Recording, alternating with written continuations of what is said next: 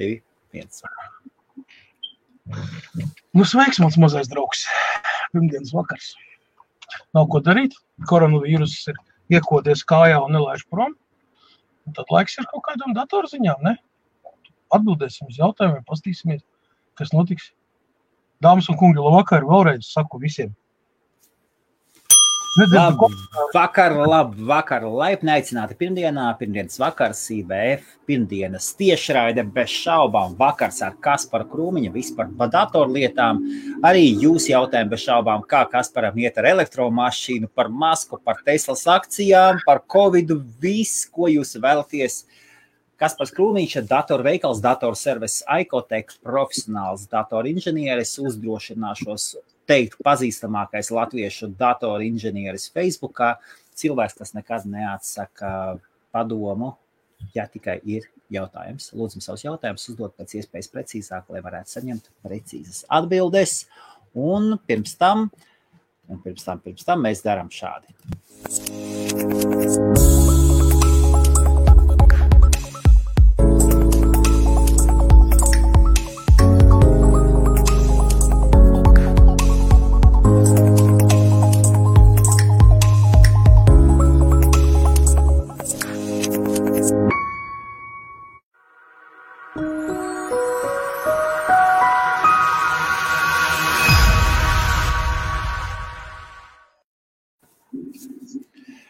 Nu, rekā.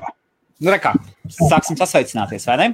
Jā, Bruno, Edgars, Feliks, Zinta, Artūrs, Iveta, sveiki. Labvakar, Iveta. Labvakar. Labvakar, Artūr. Mēs taču katru atvaram. Zinta? Okay. Labvakar, labvakar, labvakar. Bruno, pro transfer. Jā, spriež, spriežam laiku. Feliks, Īrija, Limerikā, super Feliks, jā. Labvakar, jā. Edgar un papļātājiem par Teslas investīcijām. Jā, šis ir jautājums, ko es gribu uzdot mūsu skatītājiem. Ko jūs domājat par Teslas akcijām?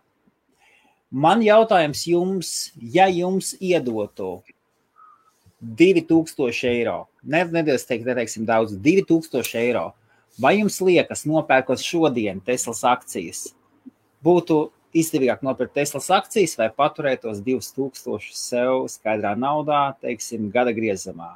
Kādas jūsu prognozes par Teslas akcijām? Kas, par, kas Teslai notiek?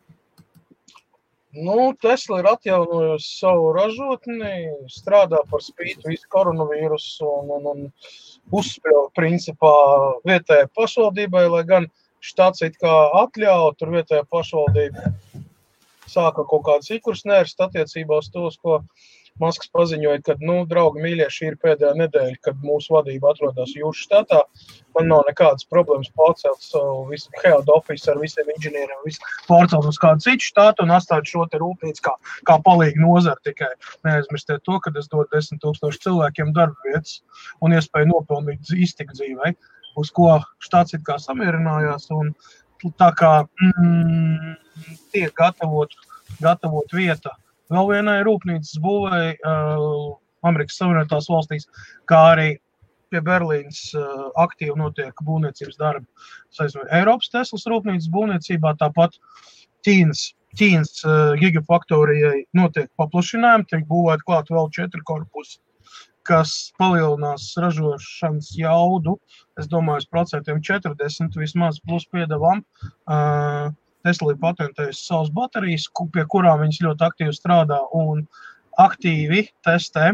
Mm, man ir zināmi, ir zināmi jau šie prototypi, un redzēt, jau ir tādi ir jau noplūdi bijusi, uh, kur tieši Ķīnas Šanhais rūpnīcā tieši eksperimentē ar šīm baterijām lai gan viņas pašas izstrādātas tikai Amerikā. Vienkārši lētāks darbspēks un viss tie testa izmaksas un arī izgatavošanas izmaksas Ķīnā tomēr ir mazākas. Uh, jā, nu ko, nu mēs esam īstenībā mm, kārtējo reizi iesākam gadu, gada pirmo pusi ar ļoti lielām cerībām un fantastiskiem sasniegumiem tieši saistībā ar elektroautotehnoloģijām kā tādām, ne tikai Teslas jomā. Tesla ir pionieris šajā lietā, un, un kas parādīja pasaulē, ko vajag, vajag un var darīt, kā arī viņi turpina turpina pārsteigt pasaules asākos prātus, inženierus un vispār kompānijas ar to, kādas tehnoloģijas var ieviest un kurā virzienā jāstrādā. Es uzskatu, ka nu, nu, tur ir es gadu atpakaļ teicu, ka viņam varētu pieminiektu uzcelt dzīvom esot. Es nu, joprojām neesmu atteicies no šīs domas un uzskatu, ka jā, šis cilvēks ir pelnījis, pelnījis uh, būt iemūžināts pasaules nu, populārāko, slavenāko vai vērtīgāko cilvēku uh, sarakstā, jo viņš ir pavēris durvis uz, uz tādām lietām, ko līdz šim uzskatīja cilvēks, ka nu, uh, Nu, tas var būt kaut kādu, varbūt pēc gadiem 50, un tālāk, ka viņš to izdarīs desmit gadu laikā. Es uzskatu, ka tas ir fantastisks panākums, un arī, starp citu, runājot par tieši kompjutoru tehnoloģijām, tāpat par mākslīgo intelektu, par, par autopilotu, par visu, ir tik daudz kolosālas iestrādes, kas tagad tiek nu, realizētas pakāpeniski. Ja? Uh, kas, kas norāda uz to, ka nu, tas nav vienkārši kaut kāds kantors, ja, kurš nolēms uh, paņemt Mercedes kaut kādas rezerves daļas, uh, nopirkt alumīniju vai ne, tur paņemt no Toyotas kaut ko, salikt to visu kopā un nosaukt par Tesla. Tā gluži, gluži nav. Tur, no, tur, ir, tur ir īstenībā tāda tehnoloģija apakšā, par kuru tur tiešām ir jādomā. Nu, nu, tas ir fantastisks komandas darbs. Ne jau Vilons Masks viens to ir izdarījis. Tur ir 3, 5, 10 tūkstoši cilvēku, kas to dara. Bet viņš ir salasījis no visas pasaules viens no spēcīgākajiem un gudrākajiem cilvēkiem. Es uzskatu, kas savā jomā tieši konkrēti strādā. Ja? Nekāds PR, nekāds ko. Vai jūs esat redzējis kādreiz televīzijā Teslas mašīnu reklāmu? Nekad mūžā. Kas reklamējās? BMW, Fiat, Audi, Volkswagen, Skoda reklamējās. Vēl, vēl kaut kādas kompānijas reklamēs, labi, Mercedes. Tesla nereklamējās, viņam reklāma nav vajadzīga. Televīzijā Tesla nereklamējas. Ne Tesla tikai. veco zēnu. Tesla nelaiž garām reklāmas iespējas. Nē, nu, pagaidi, pagaidi, pagaidi. Paga, paga, paga. Mēs runājam dotā gadījumā par masmēdījiem. Masmēdījiem. Masmēdījos Teslas reklāmas nav. Tiešā veidā nav, kā to dara, pieņemsim, daudz autoražotāji arī Amerikā. Ja? Tas pats Dodge, tas pats General Motors vai Fords, ja? viņiem visiem ir reklāmas, viņas tur taisa tāds, Teslai tas nav vajadzīgs. Viņi iet pa priekšu tam visam. Viņi strādā savādāk. Tas ir, tas ir tas modelis, ko, zinot, savā laikā, kad Henrijs Fords uztaisīja konvejeru ražošanu, visi pasaules autoražotāji teica, nu, ko tu tur dari? Ja? Tas tak viss nomirs, tas nav izdevīgi un vēl. Kas notiek tagad, pateicoties Henrijam Fordam, visi pasaules autobūvēt ražotāji strādā pēc tās tehnoloģijas, ko savā un ne, laikā. Un ne tikai, jā izgudroja Henrijs Fords. Tieši tā, pamatbāze. Es saprotu, ka ir nu, atbilstoši laikam un apstākļiem un valstī ja, mainās, bet pats pamatprincips kā tāds, ja, kā tas tika izdarīts, tam sekoja līdz visu pasauli. Un patreizējā momentā notiek, notiek, notiek gandrīz tas pats, kāpēc es to salīdzinu. Tāpēc, ka, ja mēs paņemam laika posmu, nu, teiksim, tos, tos kā tagad, ja mēs skatāmies 2020. gads un, pieņemsim, 1920. 100 gadus šķērsgriezumā, toreiz, 20. gados, kompānija General Motors un Ford bija top virsotnē. Fords bija vispār vienmēr un visur. Viņš bija. Ja? Tagad, ja mēs paskatāmies konkrēti kompānija Tesla, autobūvis, nu, var jau teikt, gigants, jo viņš ir apsteidzis lielākos autoražītājus. Viņš ir top trīniekā, un viņš cīnās tagad par otro vietu, ne pirmo, jā, bet jau par otro vietu, nevis par trešo. Pārdošanas skaita ziņā, ja Amerikas Savienotās valstīs, daudzās citās valstīs, nu, kas, kas, ka, kur, kur Tesla ir pieejama. Ja? Tas vienkārši pierāda to, tas pierāda milzīgo cilvēku interesi par to. Otram kārtam tas norāda uz to, ka šīs mašīnas ir par kaut kādu tiesu labākas vai augstākas. Tāpēc, ka konkurenti vienkārši nav spējīgi piedāvāt to. Protams, ka nāk tirgu jaunas mašīnas iekšā, un, protams, ka Tesla savas pozīcijas, līderu pozīcijas nenoturēs ilgi. Bet iedomājieties, desmit gadu laikā kompānija ir spējīga. Nu, nu, nu jā, desmit gadi. Principā, jā, desmit gadi. Ja mēs es skatām... nesen paskatījos Mercedes, tīri nesen beigās, patiesi, nu nav nekas īpašs piedāvājumā. Nekas jā, īpašs. Nav, nav, nav. Nu, nu, nav, nav. Ekskluzīvie modeļi ir, un tomēr uh, plašai lietošanai nav. Kas par ejam par jautājumiem? Tad labāk, labāk tie, ka, ja jūs gadījumā esat pirmo reizi vai otro reizi, tad pirmdienas ir tas laiks, tad, kad mums sanāk bez šabām, jums ir iespējams uzdot savu jautājumu Kasparam sākotnēji mums sākās lokā, varējāt uzdot visu par datoriem, par datoru problēmām saistītām jautājumiem, un tad mēs lēnām izplatāmies. Nu ko, Rūdis, jautājums saistīts ar tādu jēdzienu kā perpetuum mobile. Jā, mūžīgais zinājums. Rūdi, laikam skolā būs mācījies fiziku mazliet tā nevisai. Kaut ko būs palaidis garām. Redz, mūžīgo dzinēju nemaz tā vienkārši nevar uz, uztaisīt, jo ir jāņem vērā berzes un, un, un koeficients tur jāņem ir daudz, daudz, daudz visādi blakus apstākļi. Pats par sevi šāda veida dzinējs vienkārši tīri fiziski nav iespējams. Un, nevar... par, un tomēr, un ja izdomātu, es saprotu, tur ir tur runā par enerģijas nezudamības likumu, kuru vienmēr ir, un tomēr kas par iedomāju. Es to tādu jautājumu, ja Jā. atradīs, kā automatizēt atomu skaldīšanu. Uh, Jānis Šmit, kurš tev teica, ka man Tesla nemaksā?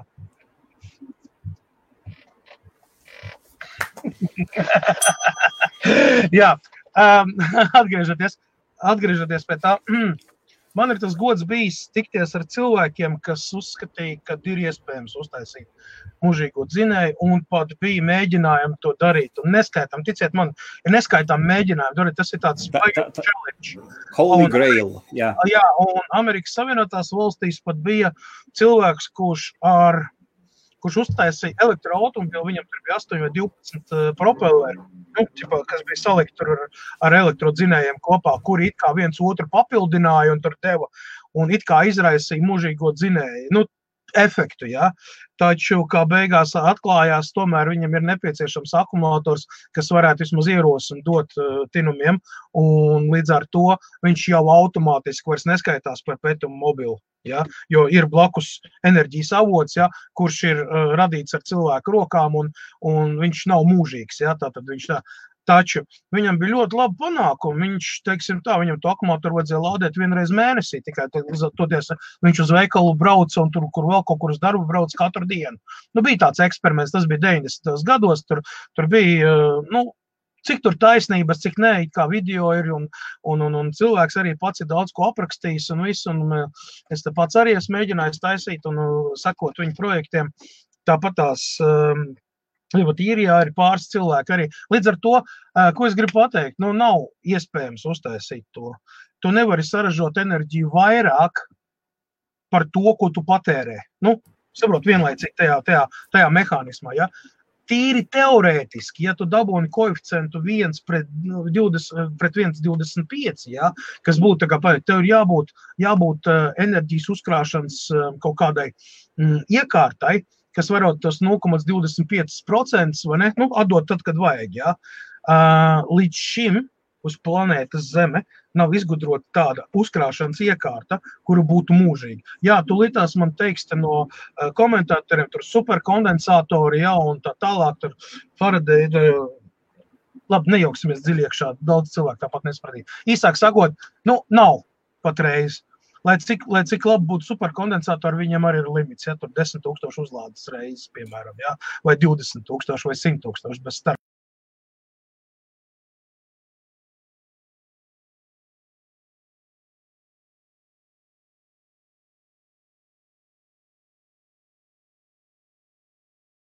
praktiski, nu, teorētiski pie mūsu fizikas likumiem, un tā mēs izprotam to visu. Nav. Pie šodienas zinātnes nevar. Tieši tā, jā, Tieši varbūt 50. gadsimtā, varbūt ka kaut kas būs, kad mēs izgudrosim nultās gravitācijas dzinējus, vai pieņemsim eh, dzinējus, kur strādā fotonu dzinējus, vai vēl kas reāli strādās, nevis prototyps, nevis laboratorija. Man liekas, kas par tur ir jābūt pilnīgai digitalizācijai. Pilnīgai uh, digitalizācijai. Nulles, nulles gravitācijas dzinēji, dzinējs, kas strādā absolūtā vakumā un bez, bezgaisa telpā. Ja? Uh, tur fotoni, vēl tur saucās fotonu zinēji, kā kurš tur savs, tur ir vairākas versijas. Ja?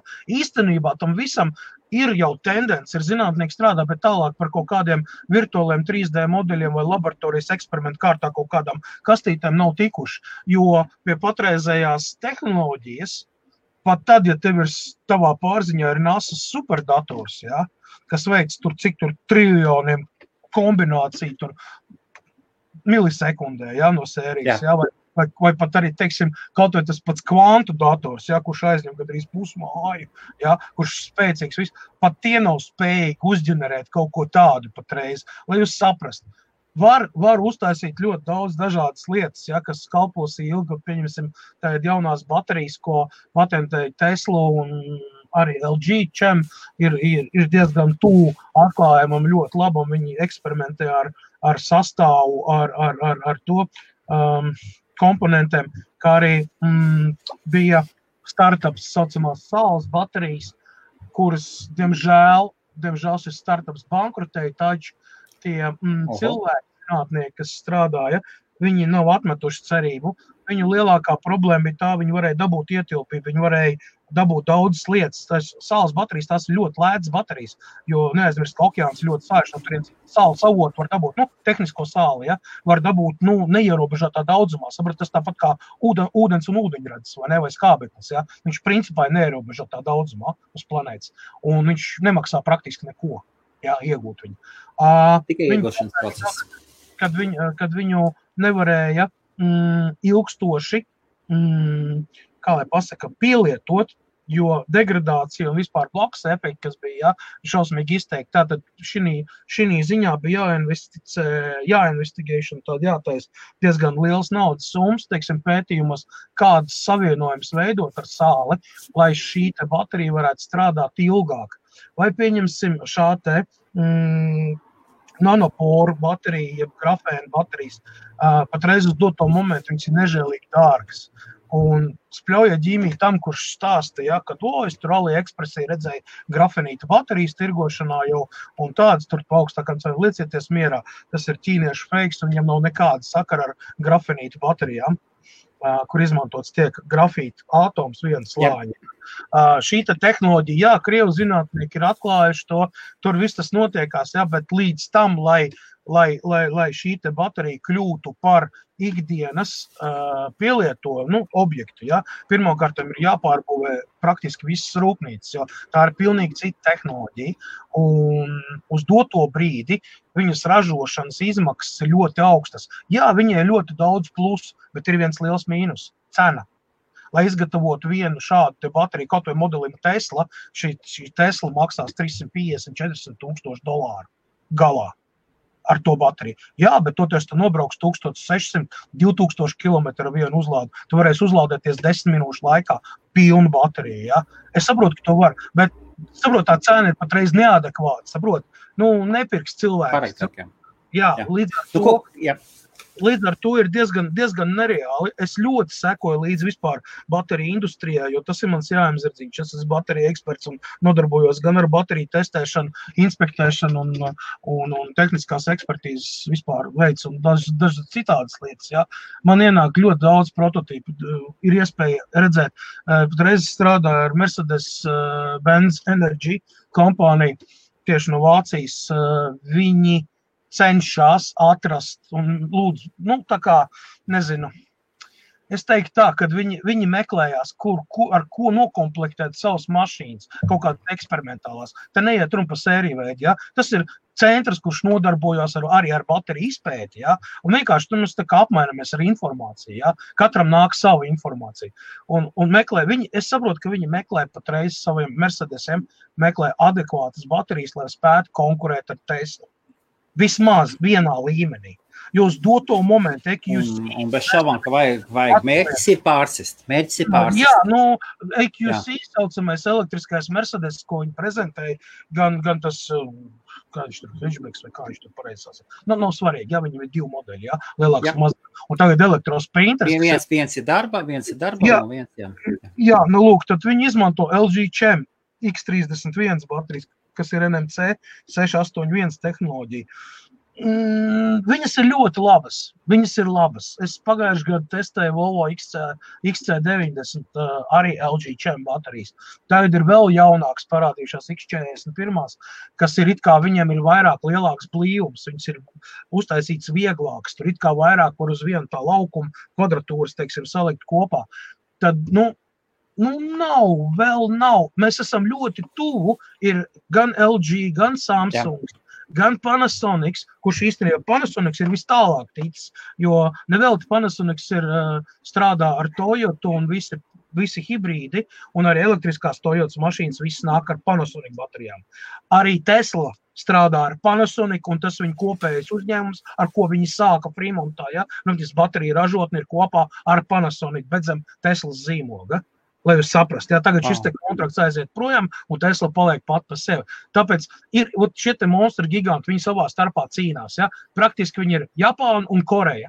Tās ir divas mega valstis bateriju ražošanā, kas pēdējos 35, 40 gadus strādā konkrēti kopš vispār ir parādījuši gan metāla hidrīdu, gan litiju-ionu bateriju, litiju polimēru, litiju titānu baterijas. Ja? Viss nāk vai nu no Korejas, vai nu no Japānas. Tas, ka Ķīnā daudz ko ražo, ja, tas ir pavisam kas cits. Ja? Tas jau ir apakšu uzņēmēji, tur līguma, licences, plaģiāts un tā tālāk. Un tā tālāk pietiek par šo te. Uh, ejam tālāk. Okay, ejam tālāk. Es domāju, ka šodien ejam 90 minūtes. Tas nozīmē vēl kādu stundu un desmit. Tad Iveta nopirktu Teslas akcijas.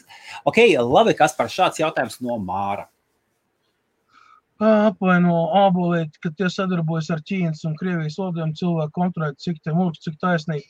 Uh, īstenībā es nezinu, kur tu šādu informāciju esi dabūjis. Um, Ābolam vienīgie pārmetumi bija tas, ka viņu um, lielajās gigafaktorijās Ķīnā un Taivānā un Vietnamā tika izmantots nepilngadīgo um, pusauģu un bērnu darbs. Ja? Par to gan bija liels skandāls.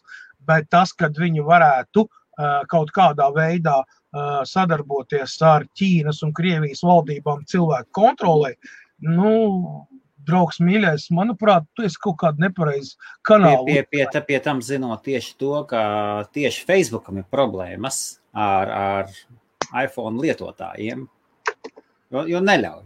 Neļauj to, ko, neļauj to, ko Androids slēdz. Toties, iespējams, kaut kas ir, ko mēs kas par zinām. Jo, zin kā, Ķīnai taču ir savas prasības. Varbūt pastāsti, kādas ir Ķīnai prasības, ja kāda no Baltās pasaules kompānijām vēlas ienākt tirgu. Sāksim ar to, ka tu nevari savu Paldies. kompāniju reģistrēt Ķīnā. Nu, tas nozīmē, ja to pieņemsim kompāniju Lielbritānijā vai Latvijā, tu nevari savu kompāniju, meitu, nu, ķipā, filiāli reģistrēt Ķīnā. Tev pirmkārt to valdība neļaus, jo viņi sargā savu tirgu. Vienīgais, ko tu vari, iet aliansē ar kādu no Ķīnas kompānijas nu, kaut kādu līdz, līdzvērtīgu, ja, kas strādā tavā jomā un grib ar tevi sadarboties. Tātad tev nebūs kompānijas vārds, pieņemsim, tāds, kā tu gribi, bet tāds, kā Ķīna, Ķīnā pieņemts. Ja, un tev var piederēt ne vairāk kā 10% akciju. Lai jūs saprastu, ja. kompānija Tesla ir vienīgā uz šīs planētas, kurai izdevās ar Ķīnu panākt vienošanos, ka Tesla ir Tesla un viņa pieder Teslai nevis Ķīnai. Nevis Ķīnas valdībai, nevis biznesam. Neko. Vienīgā kompānija. Man liekas, man liekas, ka liekas, ka Bosch nē, nē, nē, Bosch ir apakšā zem vairākām citām kompānijām. Jā, viņš ir Bosch Ķīnā, tāpēc, ka Bosch rūpnīcas atrodas Ķīnā pa lielam, ražo praktiski. Tā nu, bija, nu, tā bija pirmā megalielā uzvara tādā tieši. Nē, nu, jā, jā, jā, bet nu, salīdz, mūsu, mūsu laikā, jā. Mūsu jā, laikā. salīdzinoši, bet, nu, ja mēs runājam konkrēti, Tesla ir vienīgā kompānija, kas ir tad, Volkswagenam pieņemsim, ir rūpnīcas Ķīnā, viņas tiek ražotas mašīnas tiek ražotas jā, ar Volkswagen logo, bet ar ķīniešu papildus kilogramiem. Tur, ir, tur viņš saucās savādāk. Kā ir, kas par, kā ir kas par tām ar Ferrari pārstāvniecībām Ķīnā, kuras Ferrari pārstāv ieraugot, viņam mutes atverās. nu, labi, nu, nu, vai mēs te netaisīsim autoblogu, ja? Par Ķīnu īstenībā saistībā ar mašīnām varētu runāt varētu runāt mūžīgi, ja, ņemot vērā to, ka tur ir 800, 824 oficiāli lielas autobūvas kompānijas. 824! Man liekas, ka pa visu planētu ārpus Ķīnas nes, ne, nesavāksies vairāk par simts auto nu, brendiem, ja, ražotēm. Tad Ķīnā ir 824. ok, super. Ejam tālāk. Jānis Grieza. Labvakar jā, rīt darbi īstenībā es esmu pārslēdzies no datoru pasaules, es esmu pārslēdzies uz garāžas, tagad veids gan tehniskās apkopes, gan elektrodarbs saistības ar mašīnām. Un, protams, arī elektroprojekts iet uz priekšu. Daudz, daudz kas tiek darīts, papildus tik vēl, uh, tiek pirkts, pirkts klāt un gādāts. Uh, nu, pieņemsim, tagad es gaidu dažna, dažādas konektors no Toyotas. Uh, es izmantošu Toyotas principu konektors, jo uh, automobīļu konektors, es domāju. Uh, jo man viņi ļoti simpatizē, man patīk, kā viņi strādā, viņi ir ērti lietojami un, teiksim, tos wiring harness, ja, jeb, jeb kabeļus. Es jau taisu, gatavoju jau. Nu, ir, ir simtiem tūkstoši mazie darbiņi, kas tiek darīti uh, un salasīti kopā, lai tajā momentā, kad tu sāks asemblīt, tas ir pilnībā viss likt kopā. Tad, tad tas ies, tad tas ies salīdzinoši raiti. Par to arī filmēšu. Uh, jā, kā paralēli tam man ir taču, jau ir elektromašīna jau no Japānas it kā gatava. Uh, nu, cik nu gatavs uh, viņš ir hibrīds, jā, bet nu, viņš tiek pārtaisīts vairāk elektrisks nekā hibrīds. Tad viņam zinājums saglabāsies, bet viņš izpildīs tikai ģeneratoru lomu tajā brīdī, kad vajadzēs īstenībā viņa būs elektromašīna. Un, un kas ar Hamburgu? Kas? Kas ar Alhambru notika? Alhambra nekas nenotiek. Alhambrā patreiz ir iekšā uh, mans uh, uztaisītais dzinējs, un es, viņu, es ar viņu braucu, jo tas tā ir vienīgā mašīna, kas man ir palikusi patreiz. Man visas mašīnas es esmu nolikvidējis, man ir palikusi viena mašīna, un tajā momentā, kad es ar Estim izbraukšu ārā no garāžas, kad viņi ir gatavi, tad, tad es ķeršos klāt Alhambrā, un tad viņi tiks lasīti kopā. Tāpēc ir tie visi sagatavošanās darbi. Problēma patreiz ir smieklīgi, nu, nu līdz nelabumam. 17. martā es aizsūtīju dokumentus, lai saņemtu numurzīmes. Estimais būs pirmais īpašnieks Lielbritānijā. Un līdz šai baltai dienai, šodien ir 18. maija, dokumenti nav saņemti atpakaļ. Līdz ar to man nav nekādu papīru. Es nevaru, nevaru izņemt numurus, jo es nezinu, kādi viņi ir. Ja? Man ir iziet tehniskā apskate, man ir viss ģipa aizsūtīt dokumentu, pieregistrēšanas, viss. Man nav numurzīmes. Līdz ar to es nevaru, nevaru uztaisīt roadtax, es nevaru paņemt apdrošināšanu, es nevaru braukt ar viņu un DVLA ir cieta, tad tu zvani uz viņu numuru, viņi, viņi vienkārši pasaka, mums ir viss ciet, un ja tu esi neesi key workers vai emergency workers, ja tu vari pat tālāk neturpināt, tad ir speciāla līnija, kur tu vari sazvanīt. Ja tu gadījumā esi taksija drivers, ambulants drivers vai policijas darbinieks, ja, tad viņi tev apkalpos, ja tur kaut kādi jautājumi. Tā sēdi gaidi. Un, un tie dokumenti, es zinu, ka viņi ir nosūtīti, tāpēc, ka es ar special delivery taisu ierakstīt vēstuli. Man ir paraksts to, ka viņš ir saņemts 18. martā, taču vienreiz, kad es sazvanīju DVLA un teicu, nu, lai paskatās, varbūt izņēmumu kārtā, jo man šī mašīna ir nepieciešama darbam un vispār pārvietošanai, līdz ar to es nevaru, nevaru strādāt nevaru darīt, tad viņi teica, ka viņiem šo dokumentu nav. Es saku, kā nav, jo jums viņš ir aizsūtīts, man ir paraksts un viss tāds. Iedomājieties, mums ir četras istabas pilnas ar postu, kas Jā. vēl nav atvērts jo 80% DVLA darbinieki ir palaisti piespiedu atvaļinājumā vai sēž mājās. Un, tur praktiski no 20 kabinetiem strādā viens. Saka, jūs uh, pat nestādieties priekšā, ko tas nozīmē. Un elektroniski to nevar apstrādāt, jo tas ir fiziski jātais vaļā, jūs jāvada iekšā. Uh, te iet runa par uh, jaunas mašīnas reģistrācijām. Arī auto šiem te dīleriem, ja, kas uh, tirgo jaunām mašīnām, arī viņiem ir problēmas. Viņi nevar uzlikt mašīnas uz, uz reģistrāciju.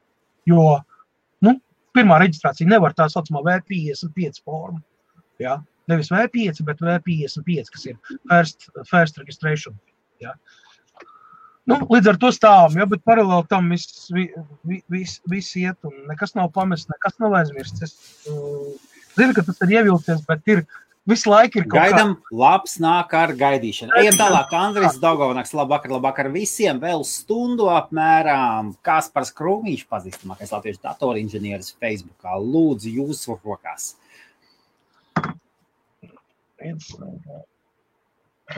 Nu, Andri, jebkurš telefons karsīs, ja tu viņu diezgan daudz izmanto, runā pa telefonu vai lieto internetu, loģiski, ka viņš uzkarsīs nu, mazliet aizmugurē. Nu, tas ir atkarīgs gan no telefona kvalitātes, gan no uh, jaudas klases. Uh, nu, vai tas ir pavisam budžetnieks, vai tas ir daudz maz vidējas klases, vēl augstākās klases telefoniem šāda pārkāršana principā nav novērojama. Uh, atsevišķos momentos, kad ir baigā pārslodze, var būt. Bet, teiksim, lētākas klases telefoniem, kas, kas, kas saucamie budžet, budžetnieki un pat, pat mazbudžetnieki, ja, uh, viņi jau visi ir bāzēti uz pavisam vienkāršām uh, mikroshēmām un, un, un komponentiem, ja, kuriem ir nu, salīdzinoši liels strāvas patēriņš, viņi izdala diezgan vairāk siltumu, jo uz kaut ko jau ir jāekonomē, nu, lai panāktu šī telefona lētumu. Ja? Tad tā ir displeja kvalitāte, tā ir baterijas kvalitāte, tā ir raidītāja kvalitāte. Tur ir atbilstoši klasi, ja, pēc kā viņi klasificējās. Tas var būt. Nu, tas ir pilnīgi, pilnīgi normāli, kad uh, viņš uzskata, ka tu lieto viņu, nezinu, nu, tu sēdi tur runā savu draugu vai draugu, tur kaut kādu stundu, pusotru. Tas ir normāli, ka viņš uzskata vai, piemēram, taisa laivu Facebookā iekšā no telefona, ja, kamēr baterija nosēras. Loģiski, viņš uzkarst. Arī Bluetooth un Wi-Fi moduls uzkarsīs, ja tev viņi visu laiku iet cauri liels daudzums ar datiem. Nu, piedodiet, nu, kaut kur jau viņam tā jāizkliedējas tam siltumam, tam patēriņam. Nu, jā, aizmuguri telefonam, parasti šitam te augšējā daļa, šitā vieta. Raidītāji ir visi, un Bluetooth, Wi-Fi, viss parasti tā arī karst. Ok, ejam tālāk, kas par? Datoru karti pieslēdzot monitoru pie VGA ekrāna uzrakst, ka datoram tāda grafika karti, bet es esmu pieslēdzies pie integrētās video kartes. Jātājums, vai šo integrēto iespējams vēl izmantot, vai datoram ir divas video kartes un komas darbā izmanto abas. Um, kas te tātad stacionārais dators? Jā, stacionārais dators. Kuram nāk procesorā iebūvētā Intel grafika, un to paralēli ir kaut kāda papildu grafika, vai tas būtu AMD vai tā būtu Nvidia. Tātad, ja tas dators nav pārāk vecs, ja viņam ir UFI BIOS un viņam ir tas dual BIOS, pieņemsim, ja, tad tas vispār, vispār nekādas problēmas nesagādā. Ja viņam ir uh, legacy BIOS, nu, tad tur varētu būt problēmas. Bet, nu, principā, tā kā visa sistēma tagad jau iet uz uh, UFI BIOSiem, tad uh, tev ir iespēja iestādīt, kā tu vēlēsies, lai to monitors strādā. Vai tev strādā iekšējā grafika, kas ir procesorā, Intel grafika, vai nestrādā, vai viņi ir primārā vai sekundārā, vai ielogojoties iekšā, viņš inicializāciju taisa uh, onboard grafiks, ja, teiksim, tā saucamā, vai dedicated graphics, vai PCI Express. Ja. Nu, kā tu izvēlies, tur tu bios uzstādījumos to var ielikt, kā viņš detektē, kādā secībā. Tad, kad tu esi ielog, ielād, ielogojies iekšā Windows sistēmā, uh, to var panākt gan ar driveriem, bet nu, kādreiz jau tāda uh, kompānijas, teiksim, nu, ja tu pieņemsim, izskatīsim to uz Asus mācas plats bāzes. Ja tev ir Asus mācas plats, un tu pieņemsim izmanto tur procesoru, kas ir rekomendēts mācas platei no Asus kompānijas, no, no CPU lista. Tātad, attiecīgi, tev būtu jāizvēlās pirms uzinstalēt virsū tos grafiskos drivers, kas viņam nāk defaultā līdzi, un pēc tam instalēt to grafisko driveru, kas tev ir attiecīgi tavai videokartei. Kas notiek, tu vari izmantot vai pašā, pieņemsim, Asus mājaslapā ir iespējams uzinstalēt, tiksim, duālo grafisko driveri, kas jau, ja viņš ir paredzēts no rūpnīcas, pieņemsim, kaut kādu karti jau likt iekšā, jā, papildus, tad viņi arī būs. Ko tas nozīmē? Dual grafikas kārta strādā tādā režīmā. Tajā momentā, kad tu surfo internetā, skaties Facebookā kaut ko vai YouTube kaut ko, nu, kaut ko tādu vieglu, ja? tad strādā Intel iekšējā onboard grafikas, ja saucamais, no procesora. Tajā brīdī, kad tu pārslēdzies uz ieslēdz spēli vai kaut kādu video renderingu, editingu, visu. Tu, protams, to visu var nokon, nu, nokonfigurēt, ja? bet principā viņš pārslēdzās uz lielo grafiku, jo Intel grafika vairs nespēja nodrošināt ne to renderingu kvalitāti, ne frames per second. Ne, nu, ļoti, daudz, tur ir daudz parametru, ja? kāpēc viņi pārslēdzās. Viņš automātiski ņems no lielās. Tāda ir automātiskie driveri. Ir drivers, kurus tu vari iestādīt ar roku. Tātad, attiecīgi, mm, vai tas būtu AMD Radeon vai tā būtu Nvidia kontrola panelī. Tātad tu izveido profilus, kurām programmām ar kādu grafisko karti viņš strādās. Ja tu norādi to, var manuāli to norādīt. Jā. Ar to tu vari iegūt tā, ka tev dators nepatērē tur lielu strauju, tad, kad tu sēdi tur Facebookā vai čato webčatā, ja? vai, pieņemsim, Skype, tur vēl kaut ko. Ja? Tur nav nepieciešams liels jauns. Un tajā brīdī, kad tu palaidi World of Tanks vai, ne, vai Call of Duty, ja, viņš automātiski pārslēdz to uz lielo grafiku, un tu dabūji wow, paplašinājumu. Es neuzskatu, ka datoram vajadzētu kaut kādu spēcīgu grafik, grafisko karti atsevišķu. Tajā brīdī, ja tu izmanto viņu tikai YouTube skatīšanai, tur Facebookam, tur kaut kādam chatam vai nu, kaut kādiem ikdienas darbiņiem, tur Word, Word Excel. Nu, nu nav nepieciešama tāda liela kaut kāda spēcīga grafiskā karta atsevišķā, es domāju. Saprot man, jā? Ja? Nu. Nu, nav. Tas ir Nu, vienkārši. li- liela, liela, liela, es tev piekrītu. Liela, jā. Nu, Šodien, šodien gaming- mēs ieejam iekšā, mēs ieejam jebkurā sociālā tīklā, ir video materiāli. Ir, ir grafika uz grafikas. Jā, UHD.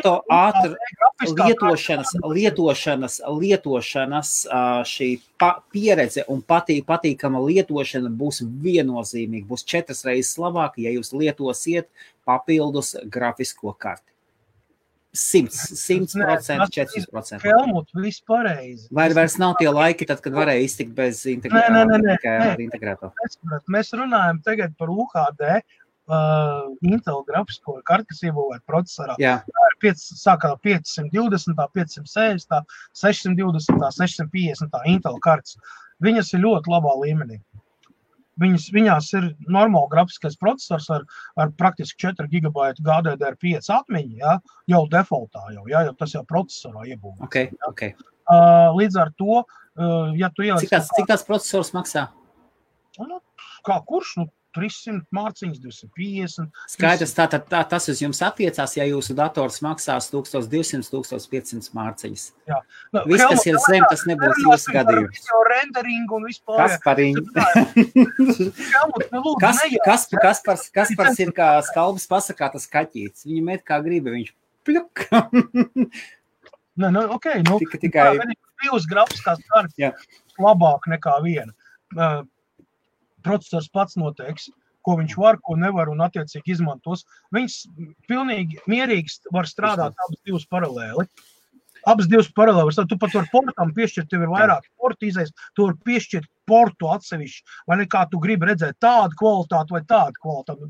Salīdzināt, tā vispār nav problēma uz, uz, pīšu, ja, ja PC, nav Jā. galda datoru, ja. Vispār nekāda problēma nav konfigurācija, sataisīt kādu tu vēlies tur ar diviem, trim, četriem monitoriem, ja gribi, ja, bez problēmām. ok, Principā.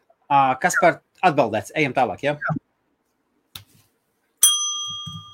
Ā, Ko tu teiktu, pēc kā tas izklausās?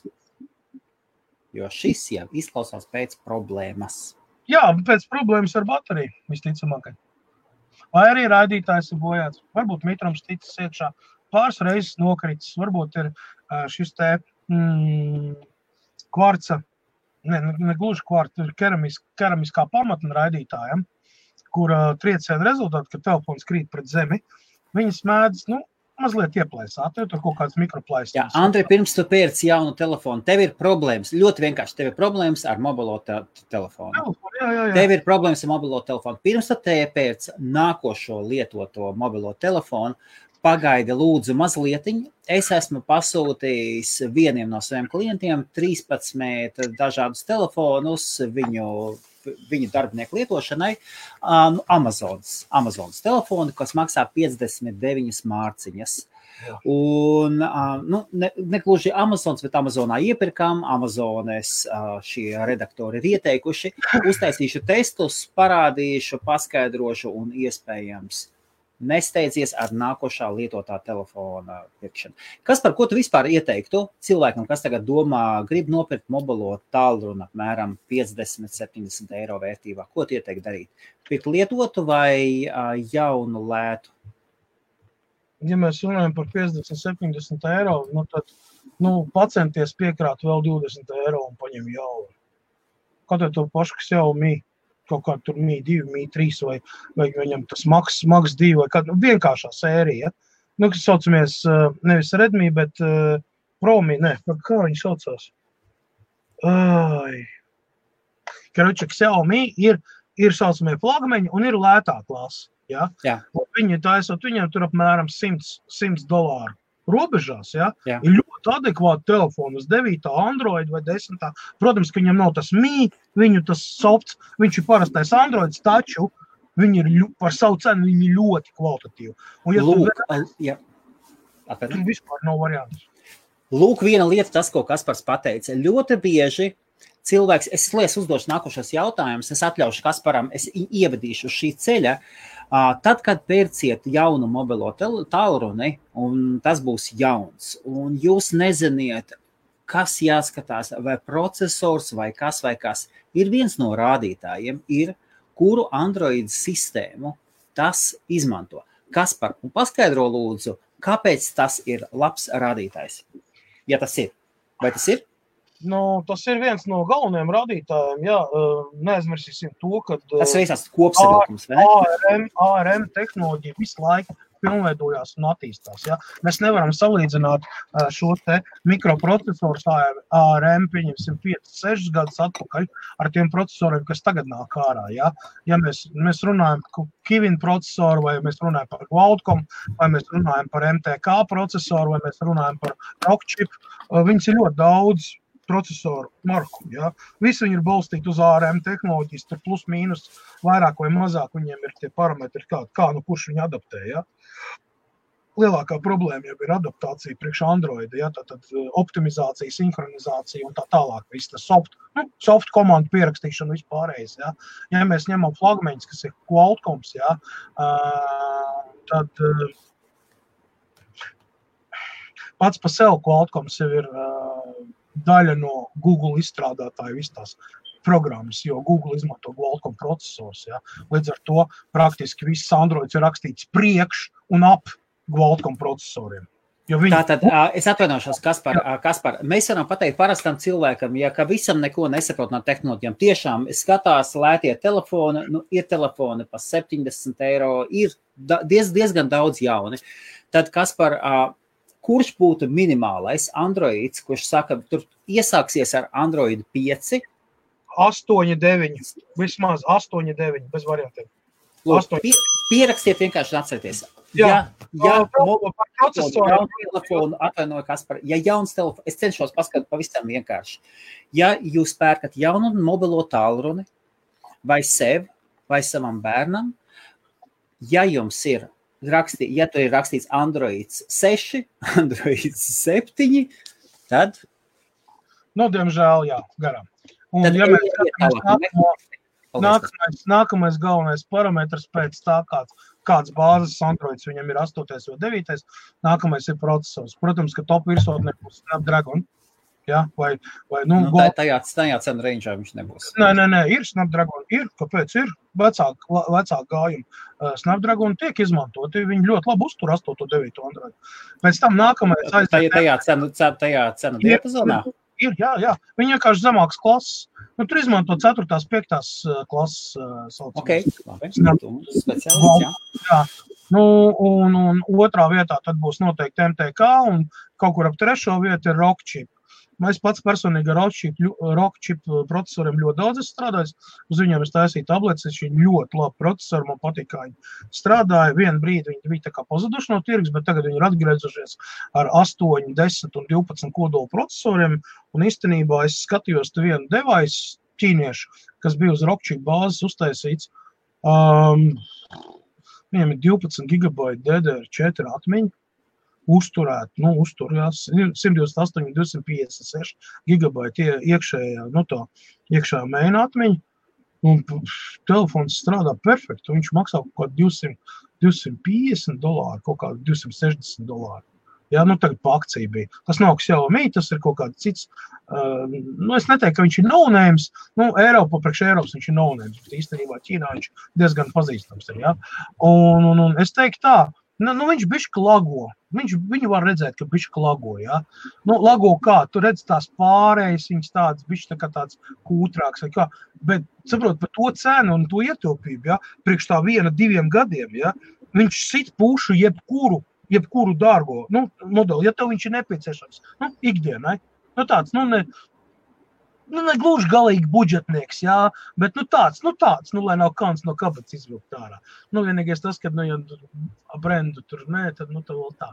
Laušam, ne par to es tās īstenībā, jā, nekad neiesaku ņemt Android iekārtas uz Alviner procesoru.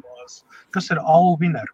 Tā ir, tas ir Ķīnas brands, tas ir no-names īstenībā, zem viņa apakšā iet viss tā šlaga, ja, kas ir, nu, Nu, Ķīnā eksperimentē arī tur inženieri vai ne, visu kaut ko tur izdomā. Tā, tā, nu, viņi iedzem alvinu. Nu, tur, tur kā patrāpās. Vietām viņi kaut kur strādā, bet pa lielam viņi normāli nestrādā. Ja jums ir telefons, tablets, Android iekārta, kas strādā uz Alvina procesoru, es jums vienkārši izsaku līdzjūtību. Vairāk neko. Tur bez variantu. Viņi arī lēti. Ja nemaldos, tas ARM, man toreiz ARM procesori piedāvāja, ja nemaldos, kaut kādi 35 eiro centi gabalā, tad, kad es tas stabilizēju. Rockchips, es atgādināšu, uz to brīdi maksā kaut ko 3,5 dolāru. Nu, ja es saprastu vienkārši to cenu diapazonu, ja? es izvēlējos Rockchip, tāpēc, ka man bija, nu, nu vienkārši tur viņi patīk, ka strādāt Elvinus, tas ir nightmare. Tas ir, tur, tur nekad nezinās, uz kur pusi viņš pagriezīsies. Labi, kas par, uh, ejam tālāk. Uh, Helēna saka. Mans arī ir jauka auto, nu, varbūt, jā. Ok. Uh, te bija kaut kas jāsnā, ok, Jānis Šmits, labvakar. Mm, lūdzu, šāds jautājums Nedgara. Par TV lietotņu veikaliem zināms, ka LG un Samsung ir savu veikalu, kas jau izmanto Android. Līdz ar to Google Play veikalu. Kurš būs labāks? Kāpēc? Uh, Uh, nu, sāksim ar to, ka LG un Samsung uh, atteicās no Google Play tieši saistībā ar to, ka viņi nevarēja vienoties. Ja? Un tur bija autortiesības un vispārējais. Un LG un Samsung spēlē naudu ar to, ka viņi uztaisīja savu play veikalu. Tieši tāpat kā play veikals ir arī Microsoftam. Ja? Un play veikals ir arī Apple, play veikals ir arī Xiaomi, play veikals ir arī jebkurai citai kaut cik, nu, televizoru vai kaut kādam brandam, ja, kurš ir bāzēts uz kaut kādas sistēmas. Ja. Un, lūk, Samsungs kādā veidā centās apiet, eh, nevis centās apiet, bet uh, viņam tas arī izdevās, ierobežot uh, mm, citiem tirgiem domātu iekārtu tirgošanai, pieņemsim, citā valstī. Nu, uh, tirgus, pasaules tirgus ir sadalīts trijās lielās platformās. Tā ir Eiropas platforma, ja, kurā ietilpst visi pie Eiropas šitie te. Nu, tad ir Āzijas platforma, kur ir visa Āzija iekšā. Un tad ir Amerika, Kanāda un Austrālija, ja, kas ir trešā platforma. Japāns, tad citu, un Koreja pieder pie Āzijas ja, platformas. Tāds varētu būt. Un pie kā Indija, Indija pieder? Āfrika? Uh, arī pie Āzijas. Pakistāna, Indija, Āfrika šeit uh, dalās. Viņa um, viņu vairāk saist tomēr ar Eiropu nekā ar Āziju. Lai gan, lai gan daļa Āfrikas, tur pieskaitās pie Āzijas tirgus. Tur ir, tur ir diezgan dīvaini. Tur okay, atkarīgs, labi, jā, turpinam. Īsāk sakot, kompānija Samsung ražo vienu un to pašu modeli trijām dažādiem tirgiem ar trijām dažādām specifikācijām Tur var būt mainās gan procesori, gan atmiņas ietilpība, gan arī restrikcijas, kas katrā konkrētā valstī ir tādas vai citādākas. Ja? Nu, pieņemsim, eh, Anglijā un teiksim, Vācijā būs viena ierobežojuma attiecībā uz Android kaut kādiem veikaliem, tur un tā tālāk, vai, vai nu, programmām. Ja? Eh, Amerikā būs cits, un Āzijā būs cits. Ja? Eh, kas atļauts ir Āzijā, nav atļauts Eiropā un otrādi vai, piemēram, kas ir atļauts Amerikā, nav atļauts Eiropā, ja, un atkal otrādi. Ja. Līdz ar to šis tirgus ir sadalīts trijos segmentos, un arī cenas, ja mēs paskatāmies, pieņemsim, iegādāties, gribam uh, Samsung vai LG modeli, kādu televizoru krūtis, tur baigi foršais, mēs sākam meklēt. Ja? Mēs atrodam, ka, piemēram, kaut kur Āzijas tirgu viņš maksā vidēji nu, kaut kādi. Nu, ja, ja viņš te maksā, tur, pieņemsim, 700 mārciņas vai eiro 700, ja, tad, pieņemsim, Āzijas tirgu viņš maksās 400. Tieši tas pats modelis. Vai pieņemsim, Amerikas Savienotās valstī viņš maksās 500 dolārus, nevis eiro. Ja? Nu, ja mēs pārskaitām tas valūtas kombinācijas, mahinācijas, ja, tur var kaut ko ietaupīt. Bet tad, kad tu iegādājies šo te televizoru no cita reģiona, pieņemsim, tu nevari ieslēgt viņu savā reģionā, jo viņš neuztur to. Tas jau ir ieprogrammēts iekšā uh, jau pašā televizorā. Līdz ar to tev ir jāmaina firmware versija ja, šim te televizoram, kura nevienmēr ir pieejama. Piemēram, Amerikas tirgum ražotais televizors iet ar pilnīgi citu procesoru un citu atmiņas iekārtu. Līdz ar to tu nevari viņam iešūt iekšā Eiropas reģionu, lai tu varētu skatīties Eiropas televīziju, Eiropas standarta kanālus un viss pārējais. Ja? Kā arī viņiem ir ierobežojumi, saucamie restrikcijas. Tādā veidā Samsung centās nodalīt tirgu, un arī LG, arī ļoti daudz citas kompānijas. Tas pats Panasonic un, un, un Sharps un Toshiba, visi viņi darīja tāpatās. Uh, kāpēc Xiaomi to nedara? Uh, viņi vienkārši viņi uzstāda tīro Android, Android 9, Android One, Android 10, un, piemēram, tā ir apgādāts uz Android 10, ja, tas uh, Xiaomi televizors. Viņam ir iekšā Play Markets oriģināli, viņam ir oficiāli iekšā Netflix, Amazon Prime, un visi šie oficiāli ir iekšā no rūpnīcas. Tāpēc, ka šis televizors, es ies, ieslēdzu viņam, uh, viņš man pajautāja pirmo reizi, ieslēdzu, kurā reģionā tu dzīvo, es izvēlējos UK Ireland, viņš automātiski pieslēdzās pie servera, ielādēja iekšā programmu nodrošinājumu, man parādījās viss digitālā televīzija, analogā televīzija, nu viss, kas ir vajadzīgs, ja? atbilstoši šai valsts likumdošanai, ja? un arī tas pats arī Play Markets, Google Play Markets ielādējas iekšā. Tu, Tos, viņi tādā veidā ir panākuši vienošanos, iespējams, ja, kad viņi pārdodot uz kādu no pirmais, kad viņš slēdzas iekšā, viņam jābūt pieslēgtam pie internetam. Tu nevari tālāk viņu nokonfigurēt, ja, kamēr viņš nav pieslēdzies pie interneta, kamēr tu neesi viņu pieregistrējis. Ja, un viņš atmest. Tā ir vienošanās ar Google visticamākais. Pretējā gadījumā Google nepalaist savus servisus. Saprot? Jo viena noteikuma ir priekš Eiropas, Amerikā Google ir mazliet citi noteikumi, Āzijā ir mazliet citi, jo tur Google nav primārais. Ja? Saprot, ja? Līdz ar to tas, kas ir pieejams Play servisos vai pieņemsim kaut kādos tur pieejams tajā valstī, ir, ir aizliegts šī valstī un skaitās nelegāli. Un tas ir normāli.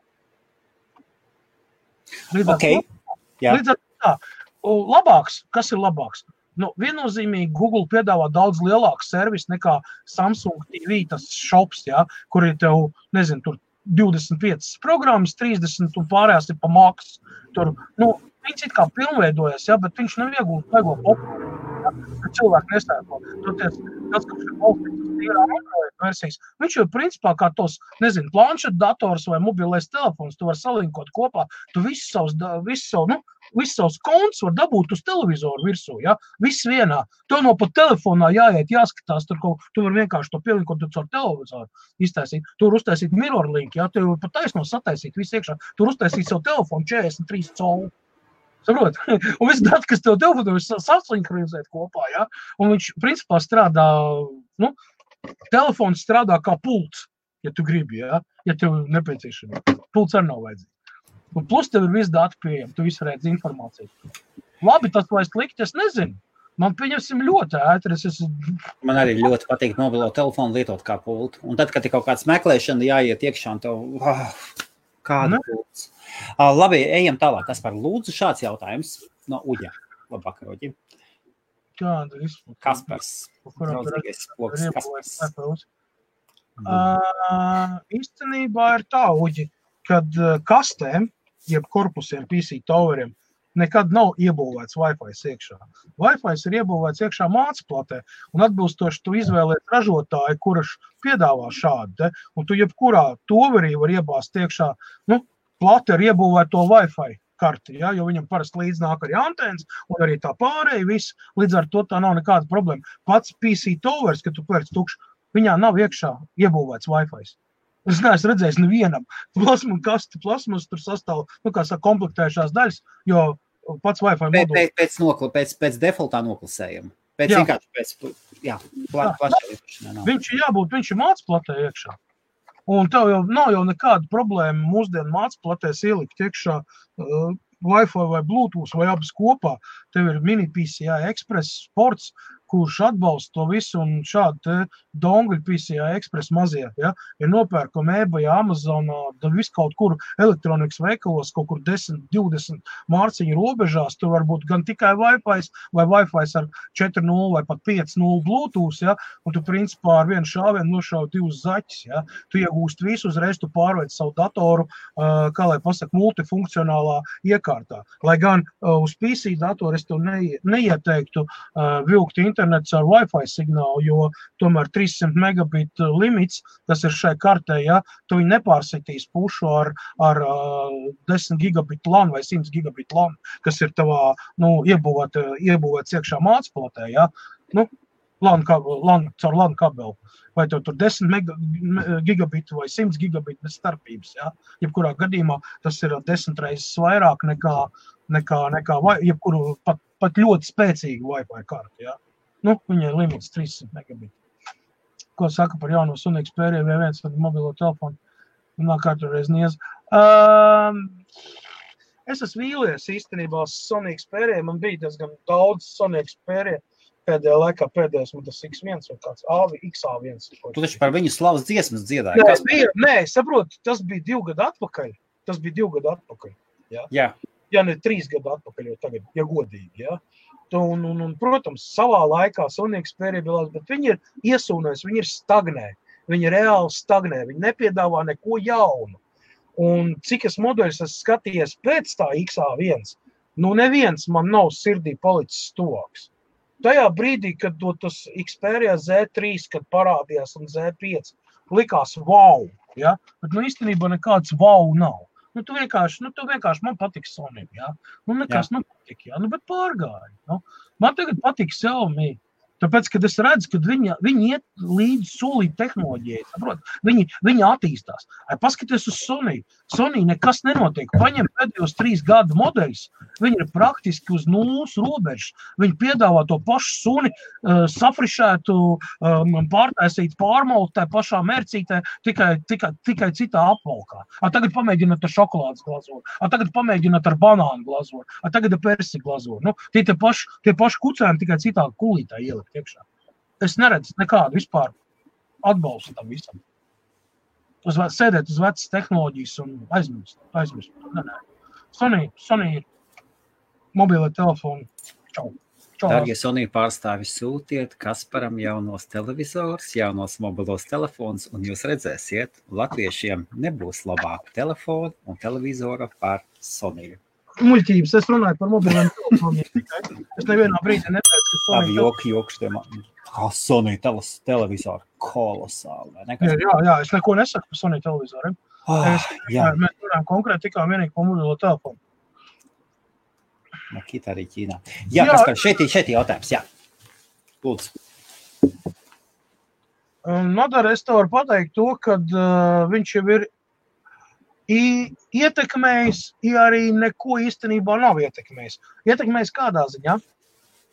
Sakarā ar to, ka nācās apstādināt praktiski visas ražotnes un laist cilvēkus piespiedu atvaļinājumos, vai, vai brīvdienās, vai vienkārši samazināt štatus.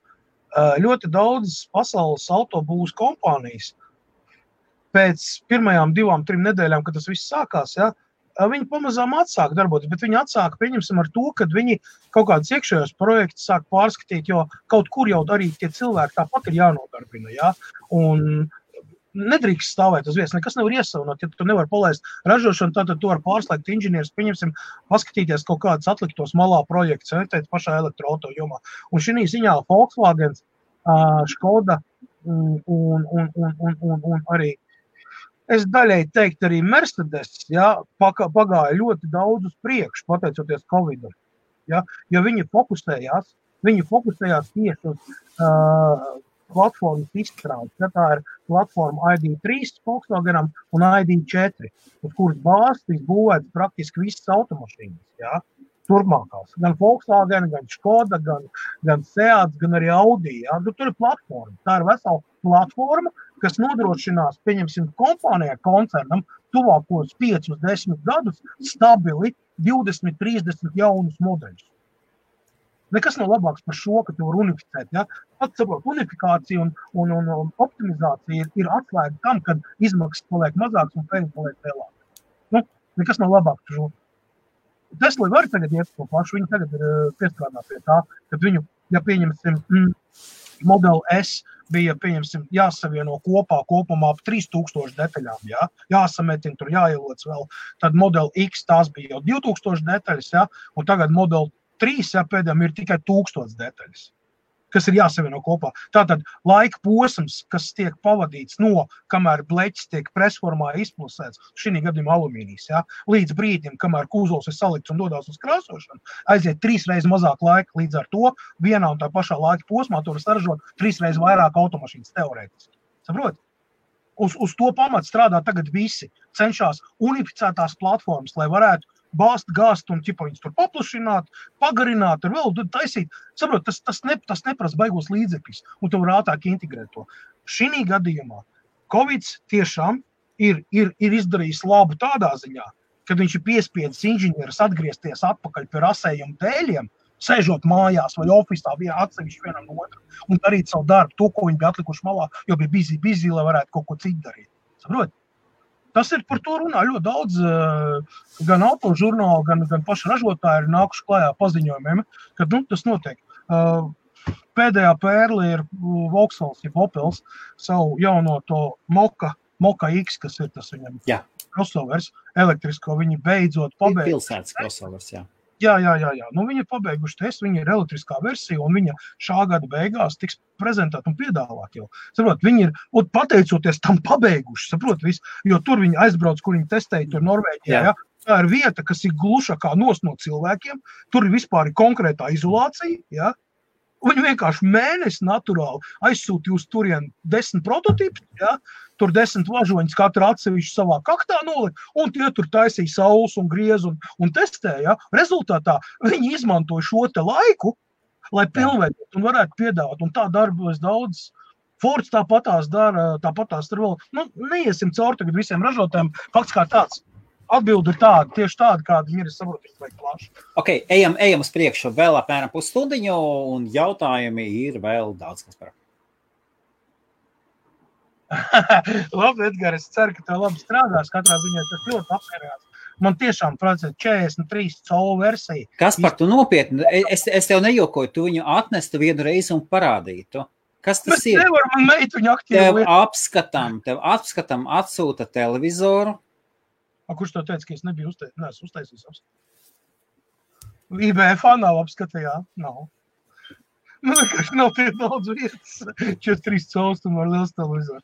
Viņi nevar... Labi, jā, labi, ejam tālāk, kas par paskaties. Nu, no vadības Volkswagen Toyota rūpnīcām Ķīnā dzīvojas vienā viesnīcā. Viņi teica, ka labāk pagaidām piekrist Ķīnas noteikumiem un pelnīt nekā zaudēt visu un Ķīnu bez problēmām izzāk klusībā. Viņi cerēja uz Trumpu, kas, kas ko panāks. Uh, nu, nepanāks Trumps īstenībā neko, jo, um, lai kā Amerika gribētu iejaukties Ķīnas su, suverenitātes uh, lietās iekšā, ja, un gal galā Ķīna nav nebūtu ne pēdējā valsts uz planētas, ja, kuri spēj diktēt kaut kādas noteikumus un vērā ņemams. Ja.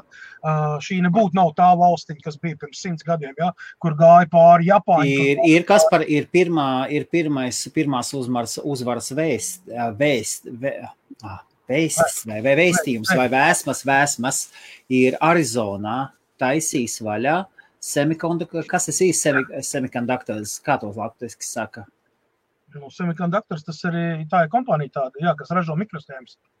Uh, nē, nē, semikonduktors ir, ir daļa, ir, ir datordaļa. Jebkurā gadījumā, uh, labi, viņi kaut kāds mikročips vai kaut ko tamlīdzīgu taisīs. Ļoti jā. liela, ļoti liela šī kompānija Arizonā taisīs savu fabriku. Uh, Un tas ir, tas ir Trumps par to, ka viņš paziņoja, ka viņš grib, lai ASV būtu, nebūtu tik atkarīga Atkarīgi. no Ķīnas, tieši no Ķīnas attiecībā uz, uz, dažādām, uz dažādu tehnoloģijas daļu iepirkšanām. Un ļoti liela šī Ķīnas kompānija. Es tikai nezinu, kur tā ir. Kas par to zini, kur nezini. Bet tieši Arizonas štatā. Tad tie ir svaigi, svaigi. Tas ir būtiski dažu dienu jaunumi.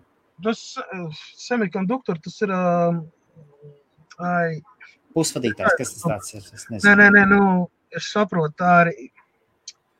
Nu, tiesim, tas pats Teksas instruments, jā, tas arī ir semikonduktors. Jā. Jā. Bet ir tieši kompānija, kas tā arī saucās. Viņš saucās IC semikonduktors vai kaut kas tāds. Nu, priekšā tur bija abreviatūra. Ja? Es Jā. zinu, ka kompānija viņu izmanto. Jeb, jeb, jebkurā, jebkurā gadījumā vienai ļoti lielai Ķīnas kompānijai ir, ir, ir, ir burtiski ir padavusies. Tā ir, tā ir Trumpa komandas uzvara un Arizonas štatā ķīnieši taisīs savu, savu, savu fabriku. Nu, tas semikonduktors tā ir no ķīniešu kompānijas. Nē, nē, tur, tur, tur, tur, tur iet runa par kaut kādu ļoti lielu kompāniju. Kas par šādu te?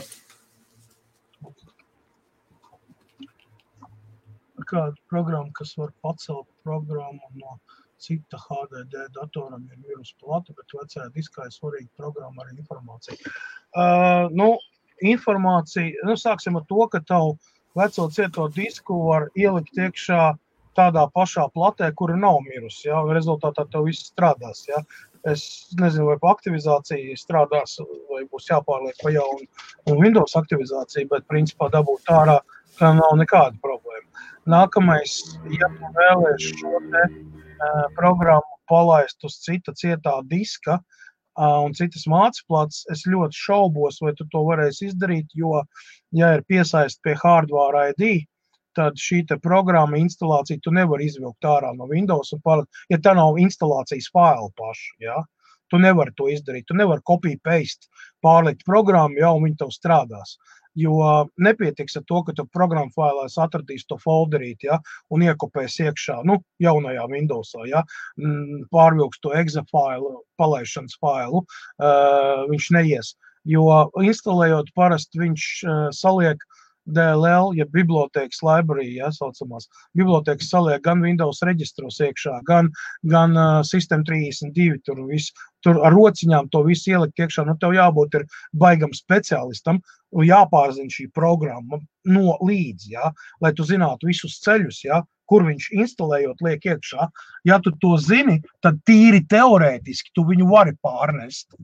Bet vai viņi strādās uz jaunā cietā diska, Tas ir atkal jautājums pie izstrādātājiem šīs programmas, vai viņam ir hardware ID piesaiste, ja, kur viņš noģenerē instalējot unikālo hardware ID, kur viņš ņem cietā diska seriālo numuru, čeksumu, Microsoft licences uh, numuru, čeksumu, ja, un vēl kaut ko apvienot to savā čeksumā, ja, un uztais hardware ID, viņš piesaista šo te programmu konkrētam cietam diskam, konkrētai sistēmai, konkrētai konfigurācijai.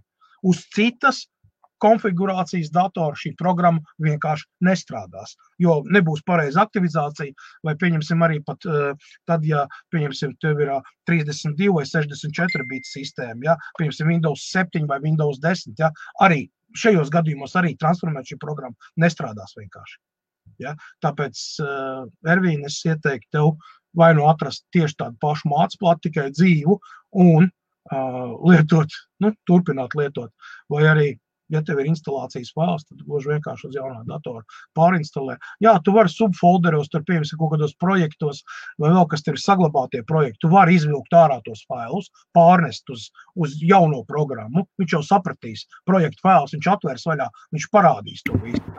Protams, arī izaisa failus, ko tu izmanto. Nu, to parasti teiksim, tad, kad taisa kādu projektu, parasti lietas vienā folderī, no kurienes to ņem, visu apstrādā, ja, tad vienkārši to kopiju pēsti ieliek iekšā, tad atverot vaļā uz citu datoru šo programmu, uh, tu var ielādēt iekšā šos te failus un uh, programma sapratīs to, viņi nelamāsies. Kaut kā tā. Nu, ko kas par nākošais jautājums ir garš. Lūdzu. Šajās virtuālām mašīnām ir vēlme paplašināt savus resursus, bet jautājums ir par procesoru. Ņemot procesoru lielāku multitrēdu performance vai lielāku single trēdu performance, ja katram mašīnam ir tikai divu kodolu virtuālo mašīnu skaits, tik, tie, ir liels, cik spēj procesors pavilkt. Virtuālām mašīnām tiek virsū skribi, kas testē spēļu noturību pret hakeriem, tāpēc tiek lietot vairāk procesors, DPL minimāli. Norci, eh, zini kā, nu, es nezinu, vai es tev mācīšu atbildēt baigi korekti un precīzi. Ja? Jo es īsti nespecializējos virtuālo mašīnu, tur konfigurācijā un baigā instalācijā. Es neesmu speciālists šīs lietās. Taču viennozīmīgi var pateikt, ka šeit tev būs nepieciešams multitrading processors, jo vairāk, jo labāk vai es saprotu, virtuālā mašīna, viņa pati paņem daļu no procesora, ja, katra, ja. Līdz ar to tev veiktspēja procesoram no, proporcionāli sadalās nu, uz visām tām mašīnām, ir vienlaicīgi palaid, ja. Nu, loģiski, kad aiziet zemē. Un, un, un, un, un tev jābūt ļoti jaudīgam procesoram. Es pat teiktu, ka drīzāk izskatās, ka tev ksenona procesors būtu vajadzīgs vismaz, ja ne divi ja tu gribi palaist tur neskaitāmas virtuālās mašīnas un uz katru savu, tu, un arī operatīvai atmiņai tur arī jābūt. Ir, nu, māte nejoko. Diezgan. Es domāju, kaut kādi, nu, nu pat 48 gigabaiti varētu būt operatīva atmiņa. Ja tu gribi palaist tur 510 virtuālās mašīnas. Nu, kaut kā tā, es, es, man, man ir grūti, grūti ņemt, tā ir vairāk teorija nekā praktika, jo es patiešām tā nestrādāju ar tādu Es nezinu, kā, kā tev, vai tev ir gan ātri strādāt un, un, un taisīt kaut ko ar virtuālām mašīnām. Ko? Uh, nu šeit tas, ja ir nesadalās jau proporcionāli nekad. Nē, nē, nu es saprotu, kur vairāk. Uh, uh, problēma ir tā, ka tieši tur, tur jau ir tā problēma, ka nesadalās proporcionāli. Uh, tad, tad ir jānodala, tāda softvēristiski ir jānodala. Uh, Cik, cik, cik kāds, kāds resurs tiks kur no, nolietots. Pārsvarā ir tā, ka pēkšņi, pēkšņi viens process var paņemt 90% no visa. Un tad ir ziepes. Jābūt ļoti lielai, ļoti lielai rezervē. Jā, jābūt ir, jā. Bet šeit Kaspars visdrīzāk vai kāds cits speciālists. Jā, kas par šāds jautājums?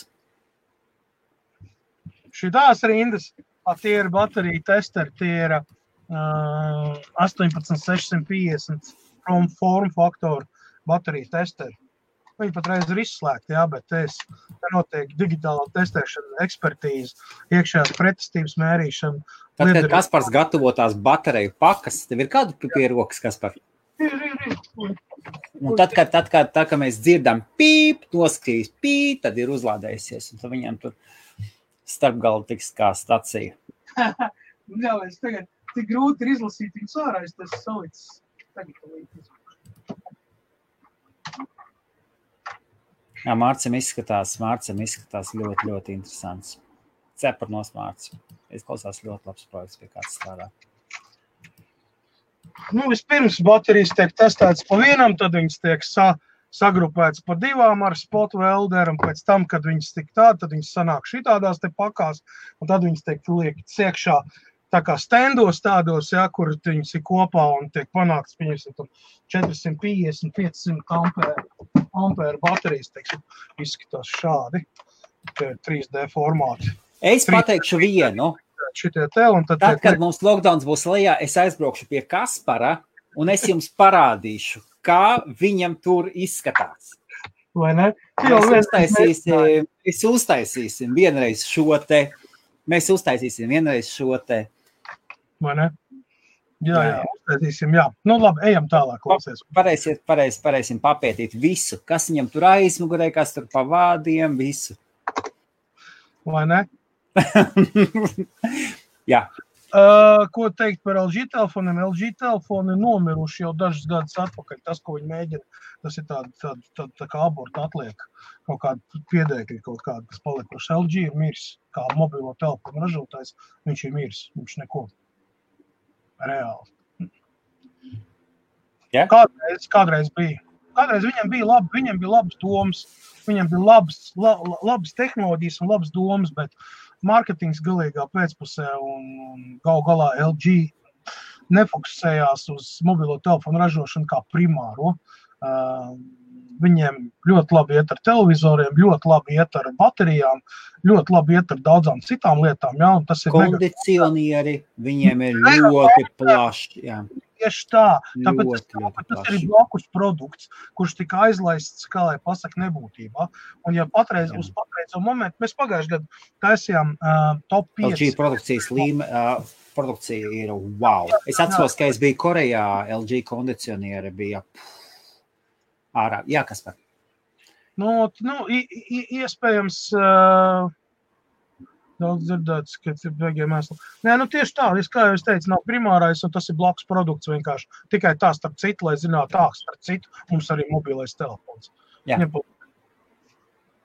Lanks, tā, es nesen nopirku. Mhm. Aha. Mhm.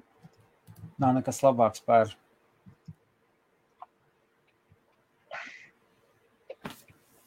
Nu, draugs mīļais. Nu, draugi mīļie, ne, nesalīdziniet. Nesalīdziniet, jā. lūdzu. Lūdzu, lūdzu nesalīdziniet, ja?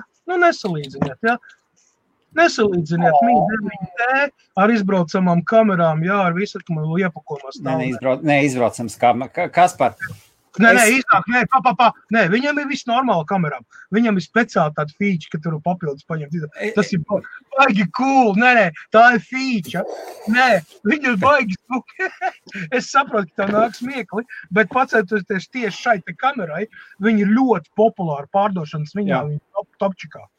Topčikā. Okay. Tas okay. ir Xiaomi ir uzminējis trendu. Vienkārši, vienkārši. Bet vien, viennozīmīgi, viennozīmīgi, viennozīmīgi šis, šis modelis ir ļoti labi dzirdēts. Un man sieviņai no, arī no, ļoti patīk Xiaomi. Viņai no, ļoti patīk. Viņa tā grib. Pro, jā, ļoti labs. Astotais labs, bet 9, mi 9 T. Viņš ir labāks par astoto vēl. Tā, tā Salvadors. Jā. Vakar, Salvadors. Tātad Telefona detaļām ražošanas ir paredzēts limits, cik ilgā laikā ir paredzēts lietošana, respektīvi, pa visu lielu un taisa relatīvi īsam. Jā, Uģi, taisa relatīvi īsam kalpošanas laikam, jo nevienai kompānijai nav izdevīgi taisīt gadžetu kurš tev kalpos 5 vai 10 gadus. Pastāstīšu, kāpēc.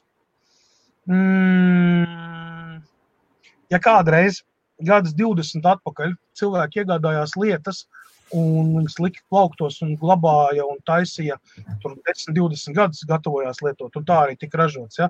Lietas maksāja lielu naudu, un viņas bija kvalitatīvas, un tas, tas bija kompānijas prestižs.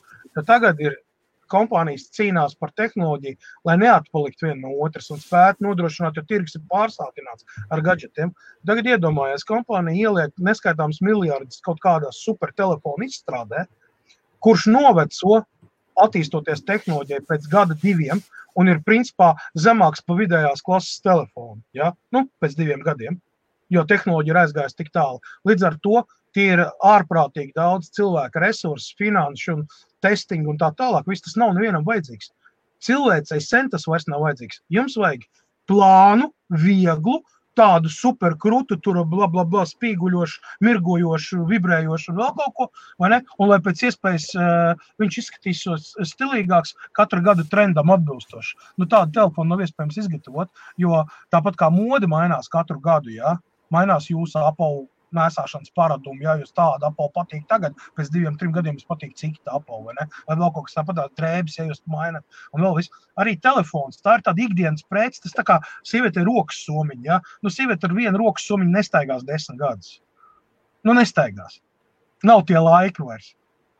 Viņai gribēsies katru gadu kaut ko jaunu. Un viņš tur vajag kādu tērpu nopirkt, ja klēķi, kādu. Tā somiņa nederēs pie citas klēķis vai tas cits somiņa. Tāpat ir ar telefonu. Saprotu, atbilstoši tam. Līdz ar to neviens ražotājs ne, ne, ne, nedarīs to. Un tāpēc arī, tāpēc arī iPhone kvalitāte paliek sliktāka. Citi, tāpēc vien, ka viņi, vairs, viņi, viņi vairs negrasās, lai šie telefoni strādātu 5, 7 gadus. Viņiem tas nav vajadzīgs. Jo pēc diviem gadiem vai trim varbūt tehnoloģija aizies tik tālu, ka tas tagad 11, vai 12, vai 20 iPhone, kas tagad iznāks, ja, un pieņemsim rīt vai parīt, pēc gada viņš vairs neatbildīs. Kā standartiem. es gaidu, kad septembrī iznāks 5G iPhone. Oh! Jā, nē, nu labi, nu mēs jau varam pasakāt, nē, ir ok, es to saku, katru gadu var. Kaut ātrāk septembris pienākt. Nē, nē, nē, es, es saprotu. Nē, telefon, es uzskatu, ka mobilais telefons ir jāmaina reizes divos gados. Reizes divos gados. Pirmkārt, A, lai tu tiktu līdz tehnoloģijai, jo viņa iespējas kļūst ar vien plašākas un vairāk nu, izmantojams, teiksim, cilvēki attīstoties, ja, viņu funkcijas paplašinās, tur vispār attīstās ļoti daudz, kas, ja, piemēram, tagad ir 20 Hz tie ekrāni parādās, ja, kas jau ir, nu, agrāk mēs te vēl pirms diviem gadiem runājam, ka 90 Hz ekrāns, o, tas ir baigi grūti, tur un tam līdzīgi. Tad jau tas ir, tā jau standarts visiem jauniem flagmeņiem nāksim 20 Hz ekrāni. Kas nav, nav teikts, ka nākošais gads neiznāks 144 vai 200 Hz vai pat 240 Hz ekrānu. Nu, piemēram, ja, uz, uz šķidriem kristāliem. Kas tev nebūja acis, viņi ir energoefektīvāki, viņi ir nu, saudzīgāki, ja viņiem ir krāsas labākas, tur vēl nu, notiek digitalizācija, ja, lai kā tur nebūtu, ja, attīstās. Līdz ar to nav. Auto industrijā ir tieši tas pats. Uz doto momentu autoindustrija ir uz norieta robežas, ja mēs runājam par iekšzemes dzinējiem, par iekšzemes dzinējiem. Tie ir benzīna un dīzeļu dzinēji. Viņi ir uz norieta robežas, vairāk izspiest no šīs te, uh, iekšzemes dzinēja tehnoloģijas. Principā vairāk nevar. Ir sasniegti griezti, kas sastāv, ja nemaldos, 54% uh, lietderības koeficientu dzinējam, iekšzemes dzinējam. Tie ir griezti, tu nevari vairāk. Vienkārši tehnoloģiski nevari vairāk to izdarīt. Ja mēs skatāmies pirmie dzinēji, kas bija ražot, viņam tur bija 8% efektivitāte, tur 10, 12, laika gaitā ejot, ja, tā produktivitāte, efektivitāte viņam aug, bet 54% ir griezti. Pašam sliktākajam ķīniešu elektromotoram lietderības koeficients ir 85%. Kas ir kas ir 54% pret 85%. Es domāju, ka jūs skolā matemātikā esat mācījušies visu un saprotat, kur kas atrodas. Ja? Pat cik vienkārši pats sūdīgākais ķīniešu elektromotors ir labāks par jebkuru top range iekšzemes motoru, kuram ir maksimālais lietderības koeficients. Ar to viss ir izteikts. Un tāpēc arī no 2025. gada Lielbritānija, Francija, Beļģija, Vācija un vēl vesels lērums valstis ir noteikuši kā gala posmu dīzeļu un benzīnu dziļai epopejas beigām. Tātad pēc 2025. gada jums nebūs iespēja, vienkārši nebūs iespēja iegādāties automobīlu ar iekšdedzes dzinēju, benzīnu vai dīzeļu. Izņēmums vēl var būt hibrīda auto, kur elekt, tas ir benzīna vai dīzeļa dzinējs, ir kalpo kā ģenerators, kuram izmešs tur skaits ir pavisam neliels un tāds, ja, tas ir izņēmums, kur vēl par kur diskutē. Bet, jā, ir palikuši reāli pieci gadi. Vēl piecus gadus jums būs iespēja nopirkt jaunu salonā dīzeļu vai benzīna uh, motoru uh, esošu automobīli, paralēli tam, kad ir hibrīda un elektroautorāta. Jau kompānija Volkswagen ir paziņojusi, ka šis gads ir pēdējais, kad viņi izstrādā un ražo uh, dzinējus, iekšdedzes dzinējus. Tātad noliktavās viņiem vēl pietiek vēl diviem, trim gadiem. Jā, dzinēji. Nu, koncerns ir liels, Mercedes paziņoja par tieši to pašu. BMW arī taisās nomainīt 16 modeļu klāstu, kas viņam ir pieejams benzīna un dīzeļa dzinējiem, precīzi pretī nostādīt elektro, hibrīdu un elektro. Tātad vispirms pakāpeniski hibrīdnieks, jau tagad ir pieejama trešās sērijas hibrīda, otrās sērijas hibrīda, piektās sērijas hibrīda. Tagad ir, ja nemaldos, X5 vai X6 kaut kāds, vai pat X7, kas viņam ir, ir ar hibrīdu jau, jau, jau vairs nav tīrais. Ja? Un, un, un AX4 uh, ir saucamais uh, tipa X5. Benzīnieku vietā ir IX4 uh, elektro. Ir burtiski tā prezentēja viņu burtiski dažas dienas atpakaļ. Es skatījos virtuālā prezentācijā, jā, tur parādīja, ir visi, visi zinām izmēri, jā, 2,2 tonnas svar, 480 līdz 700 km ar vienu uzlādu nobraukums, tur visi, visi izmēri tā tā, tā tā. Jā, viņš reāli nāk iekš, iekšā Grand Touring vietā, GT, nu, tas saucamais M-paketi. Ja? Tā vietā nāk, ja viņi ir spēcīgi. Tur griezes moments spēcīgs un zirgi daudz, un viņš ir uz 800 voltu baterijas taisīts. To mēs arī zinām. Jā. Tās īstenības nāca. Es tikai pārlastīju Mārča, Mārča jautājumu. Interesants jautājums. Nē, nē, tur ir jā, dziļš jā, tas, tas, tas Mārča jautājums, tas ir Nu, es ne visu pārvērtu, draugi, mīļie. Nevajag pārvērtēt manas zināšanas, arī es daudz ko nezinu. Nav tā, ka es zinu pilnīgi. Mārcija, vienu, viennozīmīgi atgriežoties pie Mārča jautājuma. Mārci, paskaties, uh, paskaties, iespējams, tu, tu ļoti labi zini, paskaties tiešām, kāpēc, kas ir Xenon. Uh, nu, viņam Xenon procesors ir vajadzīgs. Server, Xenon procesors, pie tam vēlams ir mācīts ar diviem ksenonu procesoriem. Jā. Ir brāļi ķīnieši un taivānieši taisa vienīgi. Un, un ksenonu procesori pašlaik ir lēti. Ir lēti, viņi tie, tie nav dārgi. Ksenonu procesori, jā, jo tie ir darba zirgi, tie ir darba zirgi, kas nu, performance viņiem ir ļoti laba. Man ir 2000 viņi...